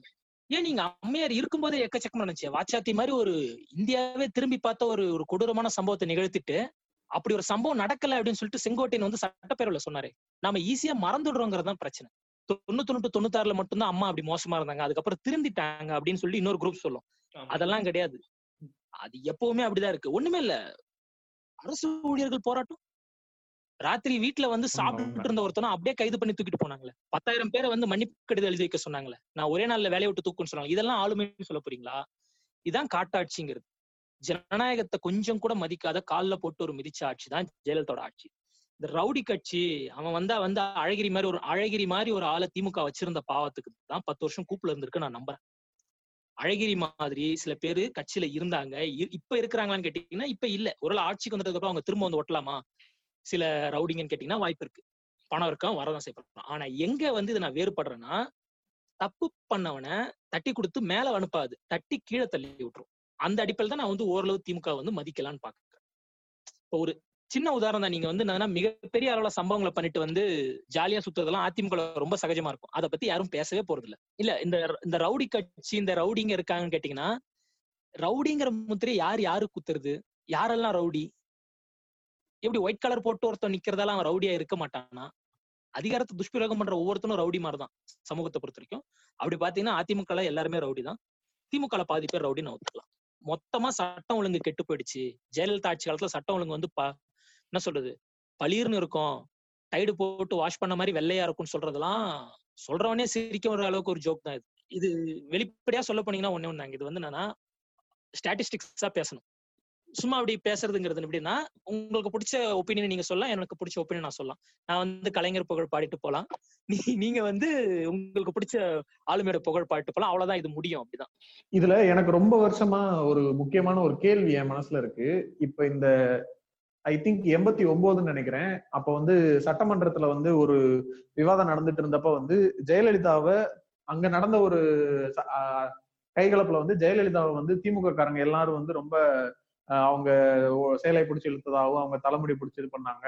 அது ரொம்ப அராஜகமா நிறைய நடந்துச்சு அப்படின்னு சொல்லி அதுக்கப்புறம் தான் ஜெயலலிதா வெளியே வந்து ஒரு சபதம் போட்டு இனிமேல் முதலமைச்சரா தான் உள்ள வருவேன்னு சொல்லிட்டு போனாங்கன்றதெல்லாம் ஒரு சம்பவம் நடந்துச்சு. பாஞ்சாலி எனக்கு என்னன்னா இந்த ஆமா. இந்த சம்பவம் நடந்தப்ப சட்டமன்றத்துல கலைஞர் இருந்தாரா இல்லையா? அப்படி இருந்தாருன்னா அதை ஏன் அவர் தடுக்கல? ஏன்னா பெண்ணுரிமை சமூக நீதின்ற விஷயம் இந்த விஷயத்த வந்து திராவிட கொள்கையில ரொம்ப அடிப்படையா இருக்கக்கூடிய ஒரு ஒரு அந்த கொள்கையை அடிப்படையா வச்சிருக்க ஒரு ஒருத்தர். இந்த மாதிரி ஒரு சம்பவம் அங்க நடக்கும்போது அவர் நேர்ல இருந்திருந்தா அதை ஏன் தடுக்கல அல்லது தடுத்தாரா? அதே மாதிரி அது நடந்ததுக்கு அப்புறம் அதுக்கான ஒரு வருத்தமோ இல்ல கண்டனமோ ஏதாவது தெரிவிச்சாரா இல்லையா? இல்ல இது பத்தி துரைமுருகன் கிட்ட கேட்டப்ப அவர் என்ன சொன்னார்னா அப்படி ஒரு சம்பவம் நடக்கல. அந்த அம்மாவை தான் ஆஹ் மண்டையை பிடிச்சி இழுத்துக்கிட்டு சேலையை பிடிச்சி சுத்திக்கிட்டு இருந்துச்சு. சொல்லப்போனா கந்தசாமி படத்துல ஸ்ரேயா பண்ண மாதிரி தான் அவங்களும் பண்ணிட்டு இருந்ததா ஒரு துரைமுருகன் ஒரு விளக்கம் கொடுத்தாரு. தவிர அப்ப கலைஞர் இருந்தாருன்னா இருந்திருக்க வாய்ப்பு இருக்கு. அது உள்ள இருந்தது. ஆனா துரைமுருகன் அதை டைரக்டா பார்த்தவரு அவர் மேலேயே அந்த அலிகேஷன் இருக்கு. அவரே சொன்னது என்னன்னா நாங்க அந்த அம்மா மேல எதுவுமே செய்யல. நாங்க எதுவுமே பண்ணல. அது திட்டமிட்டு தன்னோட அப்ப வந்து அதிமுக ஜாஜேன்னு ரெண்டா பிரிஞ்சிருந்துச்சு? ஒரே குழப்பமா இருந்துச்சு. தலைவர்கள் சிதறும் இருந்தாங்க. அந்த நேரத்துல என்னன்னா தனக்கு ஒரு முக்கியத்துவம் வேணுங்கிறதுக்காக ஒரு பெண்ணை கையை பிடிச்சி இழுத்துட்டாங்க. ஒரு பெண் என்றும் பாராமல் அப்படின்னு சொல்லிட்டு ஒரு ஒரு விக்டிம் ப்ளே பண்றதுக்காக மூக்கு சிந்துறதுக்காக அந்த அம்மா பண்ணதாதான் இதை பார்க்க முடியுமே தவிர மிச்சப்படி இதெல்லாம் இன்னும் சொல்ல போனீங்கன்னா இந்திய அளவுல பல அரசியல் தலைவர்களுக்கு இதெல்லாம் அதிகமான அவமானங்கள் நடந்திருக்கு. ஏன் நம்ம பரிதியிலம் எழுதி வந்து தொண்ணூத்தொன்னு தொண்ணூத்தாறு டைம்ல அவர் ஒருத்தர் மட்டும் தான் சட்டமன்றத்துக்கு போயிட்டு இருந்தார் திமுக சார்பில். அவரோட வேட்டியை உருவிட்டாங்க. திமுக சார்பில் இருந்தாரு. அவரை வந்து வேணும்ட்டு அவமானப்படுத்தணுங்கிறதுக்காக ஒரு திமுக காரன் உள்ள வந்தா என்ன ஆகும்னு சொல்லி காட்டணுங்கிறதுக்காக அவர் அவமானப்படுத்தணும்னு பண்ணாங்க. இந்த மாதிரி பல சம்பவங்கள் நடந்திருக்கு. காலப்போக்கில் அதெல்லாம் பல பேர் மறந்திருக்காங்க. மறக்கடிக்கப்பட்டிருக்கு அந்த மாதிரி. ஆனா ஜெயலலிதா தனக்கான பிளேஸ் ஹோல்ட் பண்றதுக்காகவும் தன்னோட பொசிஷனை ஸ்ட்ராங் பண்றதுக்காகவும் பண்ண ஒரு விக்டிம் பிளே நாடகம் தான் அதுன்னு சொல்லிட்டு பொதுவா சொல்ல முடியாது. நீங்க இது மட்டும் ஏன் சொல்ல வரீங்க? ஜெயலலிதா வந்து சென்னாரெட்டி மேல கொடுத்த வழக்க நீங்க அதன் அடிப்படையில பாத்தீங்கன்னா ஜெயலலிதா இப்படி பண்ற ஆளுதான். ஒரு விக்டிம் பிளே பண்ற ஆளுதான் அந்த அம்மா எப்பவுமே. சோ இதெல்லாம் வந்து என்னதுன்னா இது வந்து எப்பவுமே என்னன்னா ஒரு கான்ஸ்பிரசி மாதிரி இது. இப்படி ஒண்ணு நடந்திருக்கா? இப்படி ஒண்ணு பண்ணிச்சா அப்படி ஒண்ணு நடக்கல. துரைமுருகன் அதை மறுக்கவும் செஞ்சுட்டாரு பொது மீடியாவுல. இதுக்கப்புறமும் நீங்க வந்து இல்ல அப்படி ஒரு விஷயம் நடந்தா இருக்கு. அதுக்கு மன்னிப்பு தான் கேட்கணும். நடக்காத ஒரு விஷயத்துக்கு எப்படி மன்னிப்பு கேட்க முடியும்? முதல்ல. நம்ம அதுக்காக துரைமுருகன் சொல்ற வாக்கை எப்படி எப்படி ஏத்துக்க முடியும்? இப்போ வந்து இவங்க தான் பண்ணாங்க அப்படின்னு ஒருத்தன் குற்றச்சாட்டு வைக்கிறாங்க அப்படின்னு அவங்க பண்ணல அப்படின்னு சொல்லிட்டா நம்ம வேத வாக்கை எடுத்துக்க முடியுமா? இங்கதான் நான் வந்து என்ன சொல்ல வரேன்னா ரெண்டு பேர்கிட்டயும் அவங்கவுங்களோட கருத்து இருக்கு. அங்க சிசிடிவி ஃபுட்டேஜ் இல்ல. இருந்திருந்தா ஒருவேளை கந்தசாமி ஸ்ரேயா இன்னொரு பார்ட் வந்து அங்க வெளிப்பட்டிருக்கலாம் நான் நம்புறேன். ஒரு விஷயம் இப்ப நம்ம பேசுறதெல்லாம் வச்சு யோசிச்சு பார்த்தா ஒரு காமன் மேன் பாயிண்ட் ஆஃப் வியூல பார்க்கும்போது டிஎம்கே விஞ்ஞான ஊழல் பண்ண மாதிரி வந்து மற்ற கட்சிகள் எல்லாம் சேர்ந்து ஒரு விஞ்ஞான பிரச்சாரம் பண்ணியிருக்காங்கன்றதுதான் எனக்கு தோணுது. ஒருவேளை இந்த மாதிரி இதனுடைய மறுப்புகளையும் இதனுடைய விளக்கங்களையும் சரியா மக்கள் கிட்ட கொண்டு போய் சேர்க்க முடியலையா? ஏன் இன்னும் அந்த ஒரு தெளிவு வந்து மக்கள் கிட்ட போகல? ஒரு ஏ ஒன் அக்யூஸ்டா இருக்கிறவங்க மேல ஊழல்வாதின்னு சொல்றதை விட எல்லா ஊழலும் ஆஹ் நிரப நிரபராதின்னு ப்ரூவ் பண்ணப்பட்ட ஒருத்தர் வந்து இன்னும் நம்ம ஊழல்வாதின்னு சொல்லிட்டு இருக்கோம்னா இதுல இந்த விஷயம் போய் ரீச் ஆகுறதுல எங்க பிரச்சனை இருக்கு? இல்ல என்கிட்ட கேட்டீங்கன்னா இந்திய அளவுல எந்த ஒரு அரசியல்வாதியும் சந்திக்காத அளவுக்கு அவப்பெயர்களை சந்திச்சது கருணாநிதி தான். அவருக்கு மட்டும் ஏன் இப்படி நடந்துச்சுன்னு சொல்லிட்டு அவர் இறந்த போது சமஸ் வந்து ஒரு ஆர்டிக்கல் எழுதினார். அதுல என்னன்னா எல்லா இந்திய அரசியல்வாதிகள் போலதான் கருணாநிதியும் ஆனா என்ன வித்தியாசம்னா அவர் மீது குற்றச்சாட்டுகள் மட்டும் தான் இருந்துச்சு எதுவும் நிரூபிக்கப்பட்டது. அவரை மட்டும் துரத்தி துரத்தி பழிவாங்கப்பட் அவர் ரொம்ப பழிவாங்கப்பட்டார் அவரோட வாழ்க்கையில. அவரை சாதியமாவும் துரத்துனாங்க. ஆஹ் இன ரீதியாவும் இப்ப வரைக்கும் பேசிக்கிட்டு இருக்கவங்க இருக்கிறாங்க. அவர் வந்து தன்னை வந்து எப்பவுமே ஒரு ஒரு முன்னேறிய ஒரு சமூகத்தோட அவர் நினைச்சிருந்தாருன்னா அவர் எப்பயோ கூட்டணி போட்டு அவர் நின்று இருந்திருக்கலாம் சாதி வெறியை தூண்டி ஒரு ஒரு தலைவரா இருந்திருக்கலாம். சமத்துவபுரங்கள்லாம் கட்டியிருந்திருக்க தேவையில்ல அவர். அவர் வந்து ஒரு விஷனரியா வாழ்ந்திருக்க தேவையில்ல. அவருக்கு மக்களை ஏமாத்துற அளவுக்கு எல்லாம் அறிவு இருந்துச்சு. ஆனாலும் ஹீ சோஸ் திஸ் ஒன் வரலாற்றுல வந்து ஓரளவாக நம்ம சரியா இருக்கலாம் அப்படிங்கிற ஒரு அடிப்படையில் தான் அவர் பண்ணாரு. இது எந்த விளாக்கமும் குற்றம் குறை இல்லாத ஒரு தலைவரா நான் கருணாநிதியை பார்க்கல. நான் என்ன பாக்குறேன்னா இந்த இத்து போன இந்திய சமுதாயத்துல இந்த அளவுக்கு ஒரு தலைவன் உருவாகிறதே ஆச்சரியமான விஷயம் நான் பாக்குறேன் ஒரு நூற்றாண்டுக்கு இந்த மாதிரி ஒரு தலைவன் வந்தா பெரிய விஷயம் நான் நம்புறேன். நம்மளுக்கு பிடிச்ச கலைஞரோட அச்சீவ்மெண்ட்ஸ் இல்ல அப்படி சாதனைகள் அதை பத்தி பேசலாமா? என்ன அதை அதை நம்ம யாரும் பேசுறதே இல்லையோ? எப்ப பார்த்தாலும் நம்ம வந்து குற்றச்சாட்டுகளையே வந்து மறுக்கிறதுலயே வந்து பாதி நேரம் போயிருதோ? அவங்க அவங்க பண்றதெல்லாம் கொண்டாடுறது இல்லையோ? அப்படின்னு தோணுது. நிஜமாவே நிறைய பேருக்கு அதனால பலனை அனுபவிச்சவங்களுக்கே வந்து தெரியல அப்படிங்கறத உண்மையா இருக்குது. சோ அதை பத்தி கொஞ்சம் நிறைய பேசணும் அப்படின்னு தோணுது. இல்ல நீங்க அதன் அடிப்படையில பார்க்கணும்னா நிறைய அவரோட வாழ்க்கையில வந்து நிறைய விஷயம் நடந்திருக்கு. ஏன்னா அவர் ஐம்பது ஆண்டு அறுபது ஆண்டு அரசியல் வாழ்க்கை இருந்திருக்காரு. அதனால வந்து மிக மிக அதிக அளவுல சாதனைகள் இருந்திருக்கு அது வந்து எப்படி சொல்றதுன்னா எல்லாரும் அந்த சமூக நீதி இடஒதுக்கீடுங்கிறத பிரதானமா சொல்லுவாங்க. அதோட நிறுத்திக்குவாங்க. அதை தாண்டி வந்து ரொம்ப சின்ன சின்ன அளவுல ஒரு மைக்ரோ மானிட்டரிங் லெவல்ல அவர் பண்ண சோஷியல் அச்சீவ்மெண்ட்ஸ்லாம் எனக்கு ரொம்ப பிடிக்கும். ஒண்ணு இல்ல நீங்க பாத்தீங்கன்னா அருந்ததியர்களுக்கான உள்ளிடஒதுக்கீடுன்னு சொல்லி ஒரு அம்சம் கொண்டு வந்தார். மூணு சதவீதம். அந்த மூணு சதவீதம் கொண்டு வந்துட்டதுக்கு அப்புறமா தான் அருந்தை சமூகம் வந்து இன்னைக்கு கல்வியிலையும் சமூகத்திலயும் முன்னேற்றம் அடைஞ்சிருக்கு. ஆஹ் புதுரை வண்ணார்னு ஒரு சமூகம் இருக்கும். அதாவது அருந்ததியர்களுக்கே அருந்ததியர்களும் அப்படிப்பட்ட ஒரு சமுதாயம். அவர்களுக்கான ஒரு நலவாரி அமைச்சிருக்காரு. திருநங்கைகளுக்கு அந்த பெயர் கொடுத்ததுல இருந்து அந்த நலவாரி அமைச்சதுல இருந்து அவர்களுக்கான எத்தனையோ வசதிகள் மற்றும் சமூக நலத்திட்டங்களை அவர் கொண்டு வந்திருக்காரு. பெண்கள் எடுத்துக்கலாம். பெண்கள் எடுத்தீங்கன்னா இந்தியாவுல முதல் முறையா சொத்துல சம பரி சம பங்கு இருக்குன்னு சொல்லிட்டு ஆயிரத்தி தொள்ளாயிரத்தி எண்பத்தி ஒன்பதுல அவர் கொண்டு வந்தாரு. இந்திய அரசாங்கம் அதை அமுல்படுத்தது. ரெண்டாயிரத்தி ரெண்டாயிரத்தி ஏழுக்கு மேலதான் அதை வந்து அப்ளை பண்ணுது. இப்பதான் சுப்ரீம் கோர்ட் அதை ஃபைனலைஸ் பண்ணிருக்கு ஆமா. இன்னெரிட்டன்ஸ் ப்ராப்பர்ட்டி இன்னெரிட்டன்ஸ் ரைட்ஸ் வந்து விமனுக்கு இருக்குன்னு சொல்லிட்டு இப்பதான் அக்செப்ட் பண்ணிருக்கு. ஸோ எண்பத்தொன்பதுல அவர் பண்ணிட்டு போனதை ஒரு முப்பது வருஷம் கழிச்சு இந்தியா வந்து ஃபாலோ பண்ணுது. நான் இப்படிதான் வந்து மதிப்பிடுறேன் அவரோட சாதனைகளை. எனக்கு முக்கியமா என்னன்னா இந்த ஃப்ரீபீஸை வந்து ஈஸியா கொச்சப்படுத்திட்டு போயிருவாங்க. நீங்க வந்து ஓட்டுக்காக பண்றீங்க.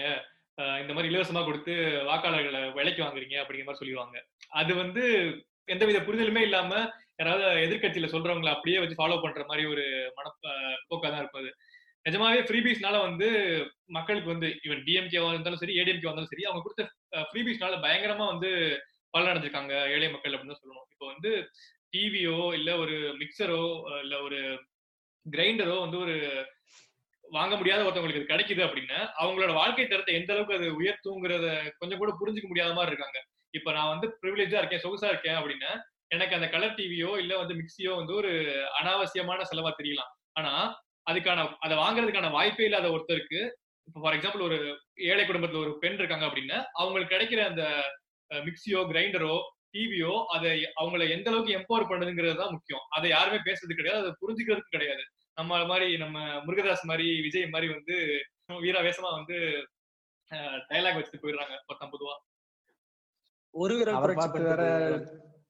ஆமா அதை பார்த்து டிக்டாக்ல அத்தனை பேரும் ஏற்கனவே கொடுத்த ஃப்ரீயா கொடுத்த டிவி மிக்ஸி எல்லாம் வேற போட்டு உடைச்சு.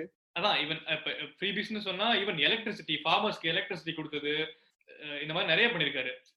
இப்ப ஃபார்மர்ஸ்னு சொல்ல போனா உழவர் சந்தை கொண்டு வந்தது இந்த ஃபுட் ஸ்டோரேஜுக்கு வழி பண்ணது இது எல்லாமே வந்து பயங்கரமான நல்லா நீங்க சொல்ற மாதிரி அந்த தொலைநோக்கு பார்வையோட விஷனரியா தான் இருந்திருக்காரு. எனக்கு என்ன அப்படின்னா நம்ம ஏற்கனவே சொன்ன மாதிரி இவங்க வந்து சமூக நீதி விமன் எம்பவர்மெண்ட் இதெல்லாம் வந்து அதுல அடிப்படையான விஷயங்கள் சமூகத்தோட ரொம்ப அடிமட்டத்துல இருக்கிறவங்க எல்லாம் உயர்த்துறதுக்காக நிறைய விஷயங்கள் பண்ணியிருக்காருன்றது ஒரு பக்கம். இன்னொரு பக்கம் ஓவராலா வந்து தமிழ்நாடோட எக்கனாமிக் டெவலப்மெண்ட்ல கலைஞரோட பங்கு வந்து ரொம்ப அதிகமா இருக்கு அப்படின்னு நினைக்கிறேன். இப்ப இந்த குளோபலைசேஷனுக்கு அப்புறம் இந்த டைடல் பார்க் வந்ததா இருக்கட்டும் ஐடி பூமா இருக்கட்டும் இதுல வந்து கலைஞருடைய பங்கு வந்து நிறைய இருக்கு இல்லையா? அதே மாதிரி இப்ப நீங்க சொன்ன மாதிரி இப்போ இந்த விவசாய கடன் தள்ளுபடி பண்ணது இது எல்லாமே பார்ட் ஆஃப் எக்கனாமிக் டெவலப்மெண்ட் தானே? ஆமா எக்கனாமிக்ங்கிறத விட ஒரு ஒரு கம்யூனிட்டிவே அப்படியே வந்து எக்கனாமிக்கலா டெவலப் பண்றது இருக்குல்ல. இப்ப எஜுகேஷன் ஃபர்ஸ்ட் கிராஜுவேட்ஸ்க்கு வந்து அவர் பண்ண அந்த பிளான்ஸா இருக்கட்டும் அவர் கட்டின அத்தனை யூனிவர்சிட்டிஸ் காலேஜஸ் இதனால வந்து என்னென்ன நல்லதெல்லாம் நடந்திருக்குங்கிறதெல்லாம் நம்ம கன்சிடர் பண்றது இல்ல அப்படிங்கிறது தான் இங்க வருத்தமா இருக்கு. அதான் இப்ப இந்த நியூ எஜுகேஷன் பாலிசியில இவங்க சொல்ற மாதிரி அந்த டிஆரை வந்து நாங்க ஐம்பது சதவீதம் கொண்டு வர்றதுதான் எங்களுடைய மோட்டோன்னு சொல்லி அவங்க கொண்டு வந்த இந்த பாலிசிஸை வந்து ஆல்ரெடி ஆல்மோஸ்ட் நாற்பத்தாறு பர்சன்ட் தமிழ்நாடு அச்சீவ் பண்ணிருச்சு அப்படிங்கிறதுல கலைஞருடைய பங்கு ரொம்ப அதிகமா இருக்கு இல்லையா? ஆமா நாற்பத்தொன்பது சதவீதம் ஜிஆர் அந்த அளவுக்கு வந்து சொல்ல போனீங்கன்னா இவர்கள் போடுற திட்டங்கள்லாம் எப்படி இருக்குன்னா இதுக்கு மேலதான் இந்தியாவை நாங்க டெவலப் பண்ண போறோம். இதுக்கு மேலதான் நாங்க ஆனா ஒரு part of India already develop ஆகி இருக்கு. அது பல பேர் ஒத்துக்க மறுக்கிறாங்க. அதன் அடிப்படையில் தான் நான் பாக்குறேன் தமிழ்நாடோட மாடல் வந்து ரொம்ப சக்சஸ்ஃபுல்லான மாடல். இதுக்கு நான் முக்கியமான காரணமா நான் அண்ணாவை சொல்லலாம்னு நினைக்கிறேன். ஏன்னா டூ லாங்குவேஜ் பாலிசி அவர் கொண்டு வந்து ரொம்ப நல்லது. ஏன்னா நமக்கு கம்யூனிகேட் பண்றதுக்கு இங்கிலீஷை தவிர வேற வாய்ப்பே இல்லாம போயிட்டதால நம்ம அதை தொடர்ந்து படிச்சோம். அதனாலதான் இந்த குளோபலைசேஷன் மேஜிக் சவுத்துல நடந்துச்சு நார்த்ல நடக்கல. அதையும் குறிப்பா தமிழகம் கேரளா கர்நாடகா போன்ற மாநிலங்கள். கர்நாடகால கூட பெங்களூர் மட்டும்தான் ரொம்ப அதிக அளவு பயனடைஞ்சது. அதுலயும் இங்கேயும் எத்தனை சதவீதம் தமிழர்கள் வேலை செய்யறாங்கலாம் கணக்கெடுத்து பாத்தீங்கன்னா தலையை சுத்தி போயிடுவோம். ஸோ சொல்ல போனீங்கன்னா இந்த சவுத் மட்டும் இந்த அளவுக்கு இந்த ஒரு மேஜிக்கலான ஒரு சக்சஸ் கிடைச்சதுக்கு காரணம் ஹிந்தியை பின்தள்ளிட்டு இங்கிலீஷ்க்கு முக்கியத்துவம் கொடுத்தது தான் ஸோ அதன் அடிப்படையில வந்து அந்த டூ லாங்குவேஜ் பாலிசிங்கிறது ரொம்ப முக்கியமான விஷயம். சொல்லிக்கிட்டே போகலாம் அந்த ஸ்ரீபெரும்புதூர் மாதிரி ஒரு ஏரியாவை டெவலப் பண்ணி லட்சக்கணக்கான பேருக்கு வேலை வாய்ப்புகளை உருவாக்குனது. அப்புறம் பல கம்பெனிஸ் வந்து தமிழகத்தில் தொழில் தொடங்குறதுக்கு இன்ட்ரெஸ்ட் காமிச்சது திமுக ஆட்சி காலத்துல தான். நீங்க ஒரு உதாரணம் எடுத்துக்கிட்டீங்கன்னா கியா மோட்டார்ஸ் இருக்குல்ல அது தமிழகத்துல தான் வர வேண்டியது. ஜெயலலிதாவோட பொற்கால ஆட்சியோட விளைவின் காரணமா பயந்து போய் அவன் ஆந்திராக்கே ஓடிட்டான். இவங்க கேட்கற கமிஷன் கொடுக்க முடியாதுன்னு. அதே சமயம் வந்து அப்போலோ டயர்ஸ் எக்ஸ்டென்ஷனை போட மாட்டேன்னு சொல்லிட்டு ஓடிட்டான் அவன் ஆந்திராக்கு. சோ புரட்சி தலையோட ஆட்சி வந்து நார்மலான ஆட்சி இல்ல. ஊழலின் பொற்கால ஆட்சின்னா அது ஜெயலலிதாவோட ஆட்சி. எனக்கு என்ன ஆனா எனக்கு என்ன புரியல அப்படின்னா இந்த மாதிரி எக்கச்சக்கமான ஸ்கீம்ஸ்ல அவர் பண்ண பிளான்ஸால பெனிஃபிட் ஆனவங்க யாருமே யாருமே சொல்ல முடியாது. நிறைய பேர் வந்து அதை அதை புரிஞ்சுக்கிறது இல்லையோ அதை ரியலைஸே பண்றது இல்லையோ அப்படிங்கிற மாதிரி தோணுது. எடுத்தீங்கன்னா இப்ப உமன் எடுத்தீங்கன்னா உமன்காக அவர் பண்ணது மட்டுமே அவ்வளவு இருக்குது. அப்படி அப்படி இருக்கிறப்ப அவங்க கூட ரிலைஸ் பண்றது இல்லையோ அப்படிங்கிறது தோணுது. ஏன் வந்து இந்த அவர் பண்ண சாதனைகள் எல்லாம் மக்கள் கிட்ட போக மாட்டேங்குதுன்னு நினைக்கிறீங்க? இல்ல அது தெரிஞ்சா நான் வந்து ஐபேக்ல போய் சேர்ந்து கோடிக்கணக்கில் காசு பாத்துடலாம் எனக்கும் தெரியாது எனக்கும் அது ஆச்சரியம் தான் பொதுவா ஒரு விஷயம் சொல்லலாம். ஆஹ் தங்கள் சாதிய மற்றும் அந்த குறுகியவாத உணர்வுகளுக்கு அதிக மதிப்பளிக்கிற மக்கள் வந்து பொது சமூகத்துல எந்த அளவுக்கு நன்மை இருந்திருக்கு நம்மளை சுத்தி எந்த அளவுக்கு நம்ம முன்னேறி இருக்கோங்கிறத பத்தி யாரும் நினைச்சு பாக்குறது இல்ல அதன் அடிப்படையில் தான் இந்த தோல்வியை நான் பார்க்க முடியும். எனக்கு என்னமோ இன்னொரு விஷயம் தோணும். இவங்க வந்து மத நல்லிணக்கம் இல்ல மத சார்பின்மை இதெல்லாம் பேசுனதுனால வந்து மெஜாரிட்டியா இருந்த ஹிந்துஸ்க்கு வந்து ஒரு வெறுப்பு வந்துருச்சா? என்னதான் அவரால் பெனிஃபிட் அடைஞ்சாலும் இப்ப ஒரு டீச்சர் இருக்காங்க அப்படின்னா அவங்க வந்து ப்ராப்பர்ட்டி ரைட்ஸ் கிடைச்சிருக்கும் இவர் போட்டதால. அரசு ஊழியர்கள் ஆப்வியஸா வந்து கலைஞர்னால பயங்கரமா பயனடைச்சிருப்பாங்க இந்த மாதிரிலாம் நடந்ததுக்கு அப்புறமுமே அவரை வெறுக்கிறதுக்கு இது ஒரு காரணமா இருக்குமா அப்படின்னு எனக்கு தோணுது. இல்ல இந்து மத எதிர்ப்பு அப்படிங்கறத விட சாதிய ஒழிப்புன்றதே இவங்களுக்கு எல்லாம் பிரச்சனை தானே. நான் இந்த கட்டமைப்பை உடைக்கிற மாதிரி என்ன நடந்தாலும் அதுக்கு அதை எதிர்க்கிற மன மனப்போக்கு தான் இன்னைக்கு வரைக்கும் இருக்கு நம்ம எல்லாருக்கிட்டையும் சாதிய கட்டமைப்புக்கு அடிப்படையே ஹிந்து மதம் தானே. சோ நீங்க சாதியை எதிர்த்தீங்கன்னா ஆப்வியஸா ஹிந்து மதத்தை எதிர்க்க இருக்கிற மாதிரி தான் இருக்குது. அப்படிதான் அவங்களே எடுத்துக்கிறாங்க அட்லீஸ்ட் இல்ல நான் என்ன நினைக்கிறேன்னா ரொம்ப சிம்பிள் தாங்க. படிச்சு எல்லாரும் வேலைக்கு வந்துட்டோம் ஓரளவு சமூக முன்னேற்றம் அடைஞ்சாச்சு. கையில வந்து சில பல ஆயிரங்கள் வந்து சு- புழங்குது. அந்த அளவுக்கு வந்தாச்சு. இன்னமும் வந்து நம்ம இந்த இந்த திராவிட இதெல்லாம் பேசணுமா? சாய்பாபாக்கு விளக்கத்தலாமே. ஒரு ஒரு இலைட்டுத்தனமா இருக்குல்ல அது. நானும் இப்ப அந்த இந்த பிற்படுத்தப்பட்டவர்களுக்கெல்லாம் வந்து மனக்குறை என்னன்னா அவங்க ரொம்ப வருஷம் வந்து அடிமைகளா தான் வாழ்ந்தாங்க இந்த பிசின்னு சொல்லப்படுற இந்த பிற்படுத்தப்பட்ட சமூகம். அவங்களுக்கு என்னன்னா இன்னைக்கு கையில கொஞ்சம் காசு போடுறது ஐடி கம்பெனில வேலை செய்யறான் என்னடா இது இவ்வளவு மட்டமா இருக்கேன்னு சரி ஓகே நான் ராஜராஜ சோழ வம்சம் நான் பாண்டிய மன்னனோட வம்சம்னு சொல்லிட்டு அது என்னன்னா அது வந்து ஒரு தாழ்வு மனப்பான்மையோட வெளிப்பாட தான் நான் அதை பாக்குறேன். சாதிய ஆமா ஆண்ட பரம்பரை அந்த சாதிய பற்று எல்லாமே. சாதி பற்று இருக்கலாம் சாதி வெறிதான் இருக்கக்கூடாது. அது எப்படி இருக்கு? குசுவோட எல்லாம் நசிக்கதான் விடக்கூடாது. அந்த மாதிரி வந்து இதெல்லாம் வந்து ஒரு அற்புதமான இல்ல இவங்க கண்டுபிடிச்ச கண்டுபிடிப்புகள் எல்லாம் இப்படிதான் இருக்கு. இந்த சாதிய மனநிலை இவங்க வந்து இதன் அடிப்படையில் தான் கருணாநிதி அணுகுறாங்க இதன் அடிப்படையில் தான் வெறுக்கிறாங்க நான். என்னதான் இருந்தாலும் சிவப்பா இருக்காரு இல்லைங்க எம்ஜிஆர். அவர் சமாதியில போனா இன்னும் காது வச்சு கேக்குறாங்க. புரியுதுங்களா? இது வந்து ஒரு பெரிய ஓட் பேங்க். நீங்க இன்னும் மதுரை தேனி பார்க்கலாம் போனீங்கன்னா என் ஃப்ரெண்ட்ஸுங்க சொல்லுவாங்க டேய் கிழவிங்க எல்லாம் இன்னும் நம்புதுங்கடா. மதுரை வீரன் படம் நேத்து தான் பார்த்தேன். எம்ஜிஆர் உயிரோட இருக்காரு. நம்ம சொன்னா சிரிப்பீங்க பட் இன்னமும் நம்புறாங்க ஜனங்க. இது ஒரு இது ஒரு பத்து பர்சன்ட் ஓட்டு இருக்கு தமிழகத்துல. உண்மை உண்மை உண்மை. இன்ன வரைக்கும் எம்ஜிஆருக்காக ரெட்டலைக்கு ஓட்டு போடுற ஆட்கள் எங்க ஊர்ல இருக்காங்க? நான் பாத்திருக்கேன் நான் எலெக்ஷன் அன்னைக்கு நான் பாத்திருக்கேன் அதான் எலெக்ஷன் அன்னைக்கு எம்ஜிஆர் படம் போட்ட தொப்பியை போட்டுட்டு வந்து தலைவர் கட்சிக்கு ஓட்டு போட்டுருங்க அப்படின்னு சொல்லுவாங்க. அவங்களும் ஓட்டு போட்டுருவாங்க அப்படின்னு சொல்லுவாங்க. இன்னமும் நடக்குதாங்கிறது கொஞ்சம். தலைவர் கட்சிக்கு இல்ல. தலைவருக்கு தான் நான் ஓட்டு போட்டேன். எம்ஜிஆருக்கு தான் நான் ஓட்டு போட்டேன். எம்ஜிஆர் தான் ஏடிஎம்கேல இருக்காருன்னு இன்னும் நம்பிக்கிட்டு இருக்காங்க. ஆனா இன்னொரு விஷயம் என்னதுன்னா நீங்க இதுல கவனிக்க வேண்டியது என்னன்னா இத்தனை எம்ஜிஆர் மீதான கவர்ச்சி ஜெயலலிதா மீதான வந்து ஒரு ஒரு ஒரு சாதிய சுப்பீரியாரிட்டியோட இருந்த ஜெயலலிதா வந்து பிடிச்சிருந்தாலும் ஓரளவுக்கு தமிழக மக்கள் வந்து கருணாநிதிக்கு ஓட்டும் போட்டிருக்காங்க. அது எதன் அடிப்படையில் நடந்துச்சுன்னா இதுக்கு மேல சகிச்சுக்கவே முடியாது இவங்களோட ஆட்சிய. இந்த ஆள் வந்தா கொஞ்சம் பரவாயில்லடா அப்படிங்கிற நிலைமையில தான் கருணாநிதியை சூஸ் பண்ணிருக்காங்களே தவிர இவரை புடிச்சு இவரை மிகவும் நேசிச்சு எல்லாம் பண்ணதில்லை. ஆனா என்னன்னா தமிழக அரசியல் கருணாநிதி ஆதரவு கருணாநிதி எதிர்ப்பு தான் கடந்த ஐம்பது வருஷம். எதிரில் ஆளு மாறிக்கிட்டே இருக்கு. இந்த பக்கம் ஆளு மாறவே இல்லை. இப்போ இந்த பாட்காஸ்டோட மெயினான ஒரு அப்ஜெக்டிவே என்ன அப்படின்னா இங்க இருக்கிற யாருமே வந்து திமுகவுக்கு சொம்படிக்கிறதோ இல்ல திமுக ஒரு நல்ல கட்சின்னு சொல்றதுக்காகவோ இந்த பாட்காஸ்ட் கிடையாது. நம்ம இந்த பாட்காஸ்ட் நடுவில் பேசின மாதிரி மக்கள் கிட்ட திமுகவை பத்தின குற்றச்சாட்டுகள் அதிகமா பரவி இருக்கு. முக்கியமா கலைஞர் மேல அதிகமான குற்றச்சாட்டுகள் பரவி இருக்குன்றதும் அவர் நிஜமாவே எதுக்காக போராடினாரு? அவருடைய கொள்கை என்ன? அவர் எதுக்காக உழைச்சாரு? அதனால பயன்படு பயனடைஞ்சவங்க யாராரு? பயனடைஞ்சவங்கல்ல எத்தனை பேருக்கு அதெல்லாம் புரியல? இதெல்லாம் வந்து கொண்டு போய் சேர்க்கணும் அல்லது ஒரு ஒரு காமன் மேனா நாங்களே புரிஞ்சுக்கிறணும் அப்படின்ற ஒரு எண்ணத்தோட பேசப்பட்டதுதான் இந்த பாட்காஸ்ட் இதுல நாங்க சொல்லப்பட்டிருக்க கருத்தை வந்து எல்லாரும் அப்படியே ஏத்துக்கறணும் அப்படிங்கறது இல்ல நானும் வந்து பேசிக்கா ஒரு திமுக காரணம் இல்ல அது சம்பந்தமான எதுவோ கிடையாது. பட் இந்த கடந்த சில வருஷங்களா இப்ப நான் பாக்குறப்ப கருணாநிதி எவ்வளவு பரவாயில்ல. அவர் கொடுத்த ஆட்சியில் நான் ஓரளவுக்கு சோபிஸ்டிகேட்டடா தான் இருந்தேன்னு நான் நம்புறேன். அதே சமயம் அவரோட ஆட்சியில ஊழல் இல்லையா அதிகார மீறல்கள் இல்லையா விதிமீறல்கள்லாம் இல்லையானா எல்லாமே இருந்திருக்கு. இது எல்லாமே இந்த இந்தியாவுல இருக்கிற ஜனநாயகத்தோட குற்ற குற்றங்கள். இந்த இந்தியாவுல இருக்க ஜனநாயகத்தோட கரைப்படிந்த பக்கங்கள். அதை எல்லாத்தையும் கொண்டு போய் ஒரு கட்சி மேல கொண்டு போறதுக்கு ஒத்துக்க முடியாது. மிச்சபடி கலைஞர் புகழ் வாழ்க கலைஞருக்கு மட்டும் ஓட்டு போடுங்க அதுக்கப்புறம் உதயநிதியை வந்து நீங்க தலைவராக்குங்கன்னா சொல்றதுக்கு நான் இல்லை. ஸ்டாலினை பத்தியும் எனக்கு ஒன்றும் அவ்வளவா புரிதல் இல்ல. அவர் ஆட்சிக்கு வரட்டும் அதுக்கப்புறம் தான் பார்த்து குறைகளை சொல்ல முடியும். ஆண்டவன் படைப்பில் அனைவரும் சமமெனில் அவன் உயர் ஜாதிக்கு மட்டும் தங்கத்தால் மூளை செய்து தலைக்குள்ளே வைத்தானா? மற்ற ஜாதிக்கெல்லாம் மண்டைக்குள் இருப்பதென்ன களிமண்ணா சுண்ணாம்பா? கட்டை விரலோ தலையோ காணிக்கையாக இந்நாள் எவனும் கேட்டால் பட்டை உரியும். சுடுகாட்டில் அவன் கட்டை வேகும் ஆறிலும் சாவுதான் நூறிலும் சாவுதான். ஆனது ஆகட்டுமே இந்த ஆட்சிதான் போகட்டுமே மகுடமின்றி வாழ முடியா மனிதர்களாம் சிசுவாக பிறக்கும் போதே சிம்மாசனத்துடனா பிறந்தோம் ஆட்சி வரும் போதும் நிலையல்ல. ஐயா அண்ணா வகுத்த கொள்கை போதாது வாழும் நிலையாக. எனவே ஆட்சியில் இருப்பினும் இல்லாதிருப்பினும் தன்மான உயிரை மதிப்போம்